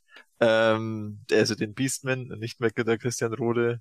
Da, da habe ich irgendwie immer so da, überhaupt nicht mehr so richtig den Beastman vorgestellt, wenn der eben dann irgendwas gesagt hat. Da hatte ich dann immer eher so, ja, das ist halt jetzt irgendein anderer Handlanger vom Skeletor, ja, der irgendwie ganz komisch ausschaut. Ich habe da jetzt kein, aber es war immer eher so, ja, pff, mit, mit Beastman habe ich immer die Stimme von Christian Rode äh, verbunden. Und ähm, ja, das war halt, der hat den einfach, auch wenn er es eben, wenn er auch, auch wenn er seine, sag ich jetzt mal, dümmlichen Szenen gehabt hat, also es ist ja eher lustiger, zum Beispiel jetzt das mit den Honigbomben oder, oder er hat ja auch das, äh, ist das bei Kerker Skeletors, wo er dann, wo er, äh, er soll ihm sagen, und dann sagen. das ist auch, es ist zwar irgendwie, ja, es nicht, nicht schlau, aber ich finde es einfach auch im Rahmen von dem Charakter halbwegs, äh, ja, nee, äh, nicht schlimm. Und ähm, bei der anderen Stimme war das irgendwie so, was anderes hat überhaupt nicht passt zu dem eigentlich ja Monster oder Biestwesen. Und äh, ja, also wie gesagt, also bei mir ist definitiv äh, Beastman der aus dem Hörspiel und auf gar keinen Fall der aus, aus Filmation. Darum mag ich auch diese ganzen Filmation-Varianten von denen. und ja, das definitiv. Äh, ich finde auch äh, die die Hörspiel-Ursprungsgeschichte finde ich am besten. Die finde ich super mit dem, dass er eben dieser Wissenschaftler ist und das finde ich super. Und auch die ganze Szene da, wie der äh, Webstore, das ist alles so cool gemacht mit den Geräuschen und da kommt der, der Beastman so geheimnisvoll und dann auch wieder, dann hat er dann wieder kurz diese normale, wissende Stimme und das ist einfach super und ja, deswegen ist es einfach der Beastman. Da kann, ich ja, der. Beastman. Ja, da kann ich einfach auch nur zustimmen. Wie du es gerade angesprochen hast, es ist einfach wahnsinnig atmosphärisch, ähm, als in dieser eine Folge das präsentiert wird und ähm, da schließt sich wieder der Geist zu, zu den News. Also für mich ist auch ganz klar Christian Rode der Beastman und wird es mit Sicherheit auch immer bleiben. Ja. Gordon, willst du auch noch was abschließend sagen? Ja, also ähm, ja, äh, ich, ich erinnere mich nur noch an irgendein Hörspiel, ich weiß aber nicht mehr, welches das war, äh, wo, wo er äh, ver verliert er da sein Gedächtnis oder sowas und sie rufen zu ihm rüber, hey, Pelzgesicht und er, ja, ich bin's, Pelzgesicht. Keiner.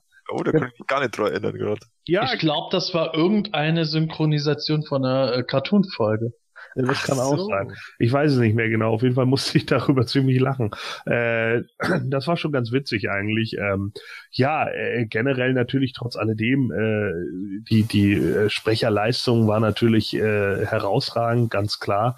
Und äh, hat natürlich dann auch in dem Moment die Hörspiele mitgeprägt wie gesagt, für mich ähm, hatte Beastman halt einfach immer einen, einen anderen äh, Stand. Also da war der der der der Hintergrund eben weniger auf auf äh, auf den Comics, weniger auf äh, ja auf den Hörspielen, auch weniger auf dem Cartoon, äh, sondern einfach die Figur an sich, das Design einfach großartig. Und ähm, ja, der wird auf jeden Fall in meinen Augen immer äh, zu den Top-Leuten bei bei Masters gehören. Hat dir diese Ausgabe vom Himalischen Quartett gefallen? Dann unterstütze jetzt unseren Podcast mit deiner Bewertung und deinem Kommentar. Nachdem du in iTunes das Himanische Quartett aufgerufen hast, kannst du uns über die angedruckte Sternchenleiste deine Bewertung zukommen lassen und den Podcast direkt im Anschluss auch kommentieren. Jedes positive Feedback hilft dem Quartett, seine Position in iTunes zu verbessern, um noch mehr Fans und interessierte Zuhörer zu erreichen. Vielen Dank für deine Unterstützung. You have the power.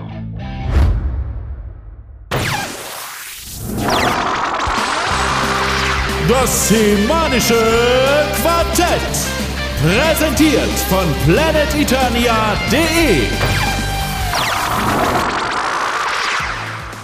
Ja, und damit schließen wir unser, sagen wir mal, kleines Porträt zu Beastman für heute ab und äh, kommen auch zum Ende unserer Folge. Äh, ich möchte mich äh, bedanken, dass ihr wieder mal eingeschaltet habt bei uns und ich hoffe, dass ihr auch die nächste Folge hören werdet. In der Zwischenzeit, wie immer, bleibt mir zu sagen, äh, bewertet uns gerne auf iTunes, gebt uns Likes auf Facebook und YouTube, äh, schreibt uns auch gerne Kommentare auf gerne auf playdeturnia.de selber in Form von Fragen, die wir dann beantworten beantworten. Also macht, was ihr wollt. Hauptsache, ihr gebt uns ein bisschen Feedback. Dann wissen wir auch, äh, wie ihr die Folge gefunden habt und können entsprechend schauen, ob sich das lohnt, auch weitere Beiträge über andere Charaktere immer wieder einzustreuen. Mir hat es auf jeden Fall heute sehr viel Spaß gemacht in unserer Runde. insofern sage ich meinen Mitsprechern und euch lieben Hörern Tschüss, bis bald und gute Reise. Ich bedanke mich auch. Mir hat es auch wieder sehr viel Spaß gemacht. War wieder sehr unterhaltsame äh, Folge. Ähm, Freue mich schon aufs nächste Mal und ähm, tschüss. Ja, ähm, auch wenn wir vorher ja deutlich äh, über Super 7 abgeledert haben, äh, sie haben es in Teilen auch verdient, äh, bin ich trotzdem, jetzt wenn ich so in meine Vitrinen schaue, grundsätzlich doch zufrieden mit den Figuren und ich freue mich auch schon auf die nächste Wave und wie wir dann da wieder darüber abledern, abledern können, weil über irgendwas müssen wir ja reden im Podcast. also bis dann, Servus. Ja, äh, tschüss, bis dann. Ähm, ja, ich finde es auch mal ganz cool, wenn wir über einzelne Charaktere reden. Ich glaube, das erste Mal war ja über Cobra Khan. Äh, ich möchte dann gleich mal anmelden, dass wir vielleicht mal irgendwie über Bassoff oder so reden, weil auch der hat für mich irgendwie so ein Vintage-Feeling, auch wenn er irgendwie oft vergessen wird. Ähm, das wäre also nochmal was. Und äh, zum Abschied äh, möchte ich noch die Frage stellen, was ist es, wenn äh, Ram-Man im Baum sitzt? Triklops. Oh, oh, oh. Oh. Dann reden wir doch lieber über Bass auf die hässliche Wespe. Okay. Immer wieder gut. Alter. Ja, Hammer. Woran liegt das? Wissenschaftler der Universität Cambridge haben in einer langjährigen Das ein ganz Ah, spezielles Phänomen stopp, stopp, dafür. stopp. Hall, hall, hall. Ab, ab, woran liegt das? Hast du ziemlich gehackelt. Okay, ich dachte, äh, der Michael hätte gehackelt. Nee, bei mir hat der Aber- Michael nicht gehackelt. Du hackelst. Okay, hack. Mei, ich bin der Hackel schon. Ja, der hackelt was schon. Einen sehr guten äh, Joachim Bublatt hast du gemacht. Ja, danke. Das war mal so schön bei Switch Reloaded. Herzlich willkommen zu Joachim Bublatt. Mein Name ist Joachim Bublatt. Das ist auch der Grund, warum diese Show Joachim Bublatt heißt.